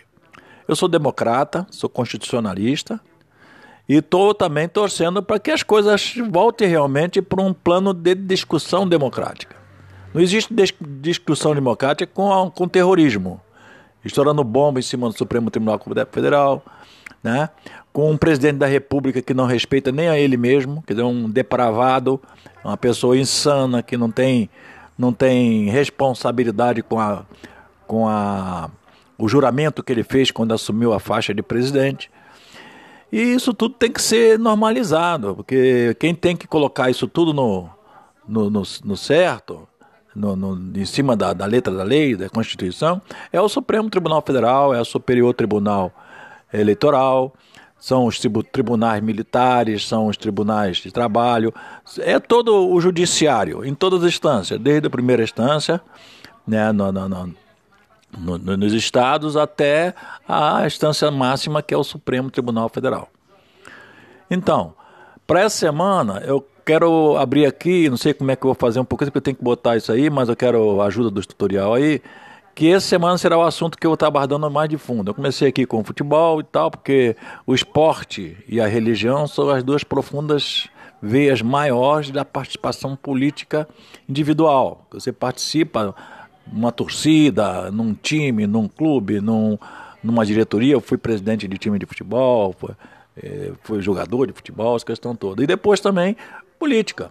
Política onde tem agremiações políticas, são 35 partidos, também tem que participar de, uma, de um partido para poder participar da política, participar das eleições, tem um título eleitor, valorizar o seu voto e ter também influência na vida política do país.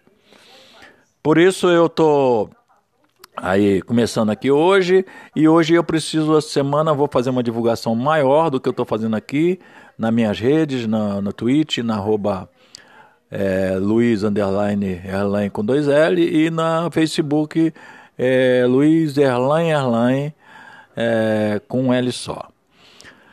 Além disso, fica aí meu e-mail, l.h, E-R-L-A-I-N, que é arroba yahoo.com.br,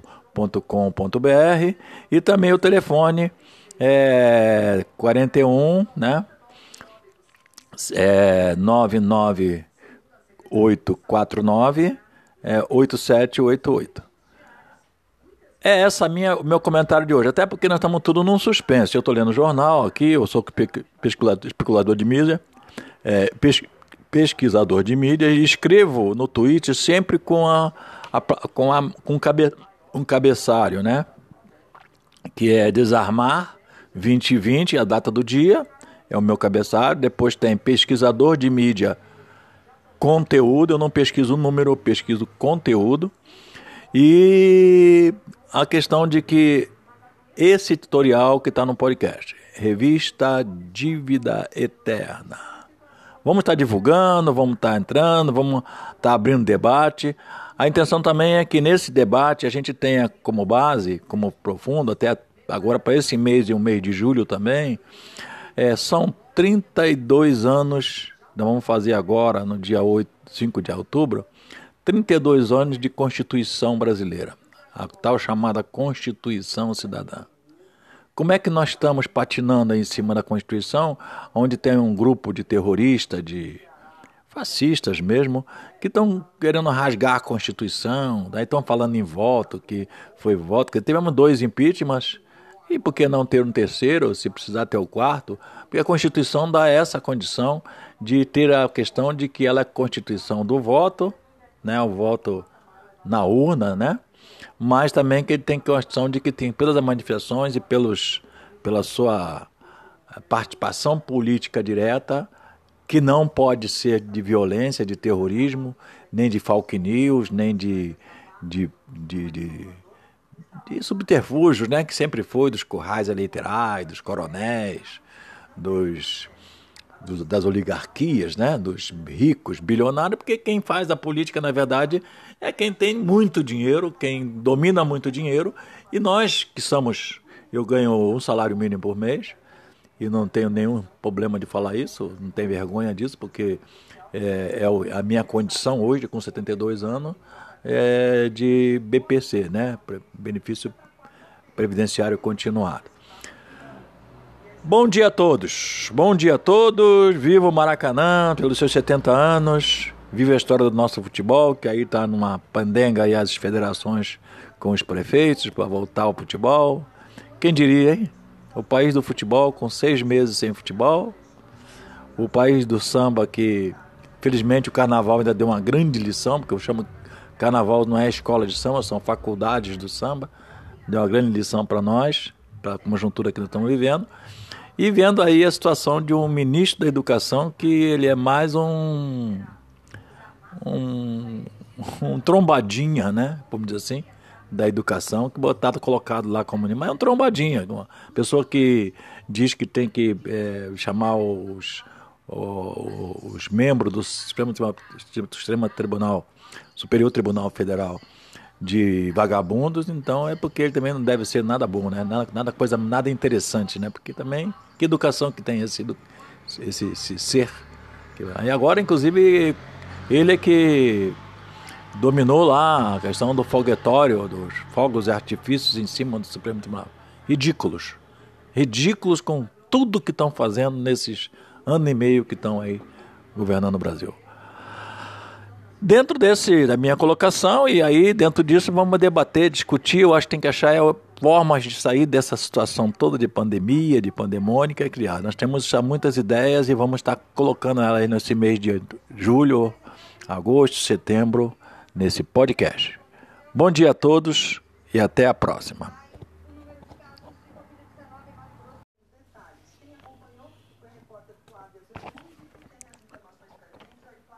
Podcast. Aqui está Luiz Erlain, Erlain, Luiz Carlos da Silva Erlain, Erlain, é, revista Dívida Eterna, né, que é a nossa revista virtual que nós temos escrito bastante sobre ela no, no, no Twitch, no Facebook e agora estamos fazendo aqui no podcast. Nós tivemos uma ausência de umas 4, 5 dias em função de problemas de saúde, mas estamos de volta.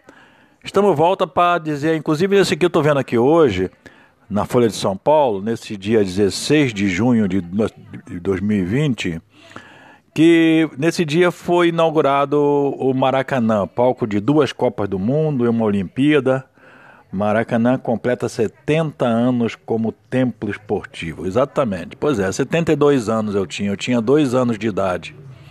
Mas lembro todas as histórias do Maracanã, porque eu me vivi muito perto do Maracanã e assisti muitos jogos no Maracanã, jogos no tempos bons, de Garrincha, de Di, Vavá, de, de, de Zózimo, de Ademir da Guia, Pelé, Pelé com 17, 18 anos, 28, Copa, a Copa do Mundo 58, eu já estava no Rio de Janeiro, já estava com 10 anos de idade, desde lá que eu acompanho o futebol. E estou abrindo esse podcast aqui com essa abertura, é, porque hoje é um dia também especial, 16 anos, 70 mortes. Né? E hoje também, dia 16, nós estamos tendo sérios problemas, sérias dificuldades políticas e diversas. Eu, como eu faço pesquisa de mídia, e como eu tenho acompanhado bem de perto a crise, né, todas as crises que nós vivemos nesses 70 anos. Naquela época também, em 50, em 50 e, em, é, 50 e, em 50, né? Naquela época também o Brasil vivia uma grande crise. Getúlio Vargas vivia uma grande crise. Né? Foi inclusive o ano em que Getúlio Vargas tinha assumido a presidência da República, né? tinha sido eleito, estava assumindo a presidência da República e que ele ficou dois anos, três anos e depois foi levado ao suicídio.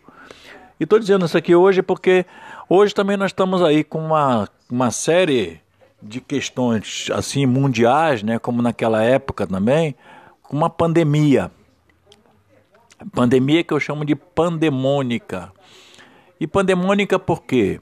Porque nós estamos agora também dia 16 de junho de 2020, nós estávamos pertinho, pertinho de outubro da, de, de, da, da, de, de 5 de outubro de 1988, quando nós tivemos a nossa Constituição promulgada em Brasília né, pelo eminente deputado que sumiu, né, o Ulisses Guimarães, e como a Constituição Cidadã. Né? E nós estamos nesse mês de junho, que mês de junho e julho é, são é, meses excepcionalmente políticos, porque passa para a questão do recesso parlamentar, recesso governamental, de escola, férias de junho.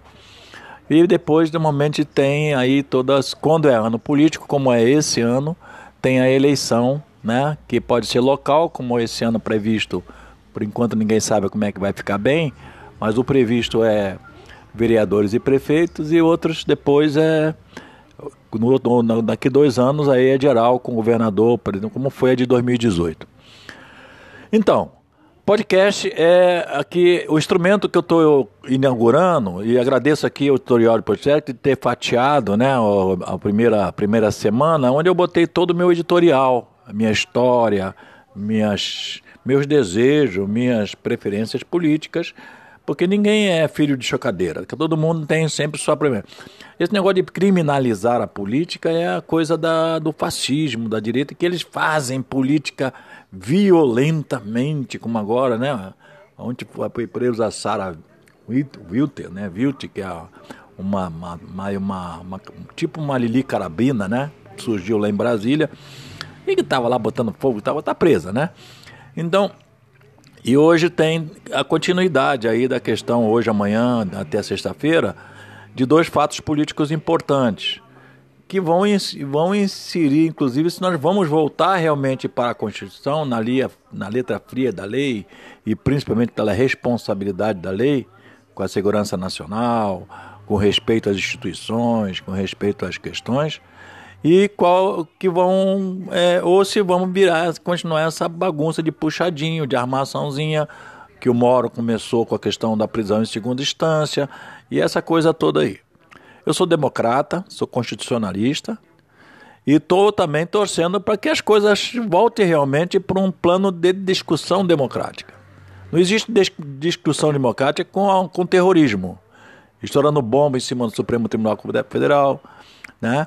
com um presidente da República que não respeita nem a ele mesmo, quer dizer, um depravado, uma pessoa insana que não tem, não tem responsabilidade com a, com a o juramento que ele fez quando assumiu a faixa de presidente. E isso tudo tem que ser normalizado, porque quem tem que colocar isso tudo no, no, no, no certo, no, no, em cima da, da, letra da lei, da Constituição, é o Supremo Tribunal Federal, é o Superior Tribunal Eleitoral, são os tribunais militares, são os tribunais de trabalho, é todo o judiciário, em todas as instâncias, desde a primeira instância, né, no, no, no, no, nos estados até a instância máxima que é o Supremo Tribunal Federal. Então, para essa semana eu quero abrir aqui, não sei como é que eu vou fazer um pouquinho, porque eu tenho que botar isso aí, mas eu quero a ajuda do tutorial aí, que essa semana será o assunto que eu estar abordando mais de fundo. Eu comecei aqui com o futebol e tal, porque o esporte e a religião são as duas profundas veias maiores da participação política individual. Você participa uma torcida, num time, num clube, num, numa diretoria. Eu fui presidente de time de futebol, fui, é, fui jogador de futebol, essa questão toda. E depois também política. Política onde tem agremiações políticas, são 35 partidos, também tem que participar de, uma, de um partido para poder participar da política, participar das eleições, ter um título eleitor, valorizar o seu voto e ter também influência na vida política do país. Por isso eu estou Aí, começando aqui hoje, e hoje eu preciso, essa semana, vou fazer uma divulgação maior do que eu estou fazendo aqui, nas minhas redes, no Twitch, na arroba é, Luiz Underline Erline com dois L, e na Facebook é, Luiz Erline Erline é, com um L só. Além disso, fica aí meu e-mail, l.h, E-R-L-A-I-N, que é arroba yahoo.com com.br e também o telefone é 41, né? É 99849 é 8788. É essa minha meu comentário de hoje, até porque nós estamos tudo num suspense. Eu estou lendo jornal aqui, eu sou especulador de mídia, é, pesquisador de mídia e escrevo no Twitter sempre com a, a com a com cabe, um cabeçalho, né?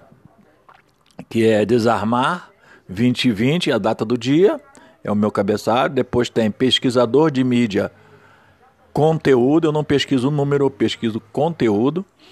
E a questão de que esse tutorial que está no podcast, Revista Dívida Eterna. Vamos estar tá divulgando, vamos estar tá entrando, vamos estar tá abrindo debate. A intenção também é que nesse debate a gente tenha como base, como profundo, até agora para esse mês e o mês de julho também, é, são 32 anos, nós vamos fazer agora, no dia 8, 5 de outubro, 32 anos de Constituição brasileira, a tal chamada Constituição Cidadã. Como é que nós estamos patinando em cima da Constituição, onde tem um grupo de terroristas, de fascistas mesmo, que estão querendo rasgar a Constituição, daí estão falando em voto, que foi voto, que tivemos dois impeachments, E por que não ter um terceiro, se precisar ter o quarto? Porque a Constituição dá essa condição de ter a questão de que ela é Constituição do voto, né, o voto na urna, né? Mas também que ele tem questão de que tem pelas manifestações e pelos pela sua participação política direta, que não pode ser de violência, de terrorismo, nem de fake news, nem de, de, de, de, de subterfúgios, né, que sempre foi dos currais eleitorais, dos coronéis, dos, das oligarquias, né, dos ricos, bilionários, porque quem faz a política, na verdade, é quem tem muito dinheiro, quem domina muito dinheiro, e nós que somos, eu ganho um salário mínimo por mês, e não tenho nenhum problema de falar isso, não tenho vergonha disso, porque é, é a minha condição hoje, com 72 anos, é de BPC, né? Benefício Previdenciário Continuado. Bom dia a todos, bom dia a todos, viva o Maracanã pelos seus 70 anos, viva a história do nosso futebol, que aí está numa pandenga aí as federações com os prefeitos para voltar ao futebol. Quem diria, hein? O país do futebol com seis meses sem futebol. O país do samba que, felizmente, o carnaval ainda deu uma grande lição, porque eu chamo carnaval não é escola de samba, são faculdades do samba. Deu uma grande lição para nós, para a conjuntura que nós estamos vivendo. E vendo aí a situação de um ministro da educação que ele é mais um. um, um trombadinha, né? Vamos dizer assim da educação que botado colocado lá como mas é um trombadinha uma pessoa que diz que tem que é, chamar os, os, os membros do Supremo, Supremo Tribunal Superior Tribunal Federal de vagabundos então é porque ele também não deve ser nada bom né nada, nada coisa nada interessante né porque também que educação que tem esse esse, esse ser e agora inclusive ele é que dominou lá a questão do foguetório, dos fogos e artifícios em cima do Supremo Tribunal. Ridículos. Ridículos com tudo que estão fazendo nesses ano e meio que estão aí governando o Brasil. Dentro desse da minha colocação, e aí dentro disso vamos debater, discutir, eu acho que tem que achar formas de sair dessa situação toda de pandemia, de pandemônica e criar. Nós temos já muitas ideias e vamos estar colocando ela aí nesse mês de julho, agosto, setembro, nesse podcast. Bom dia a todos e até a próxima.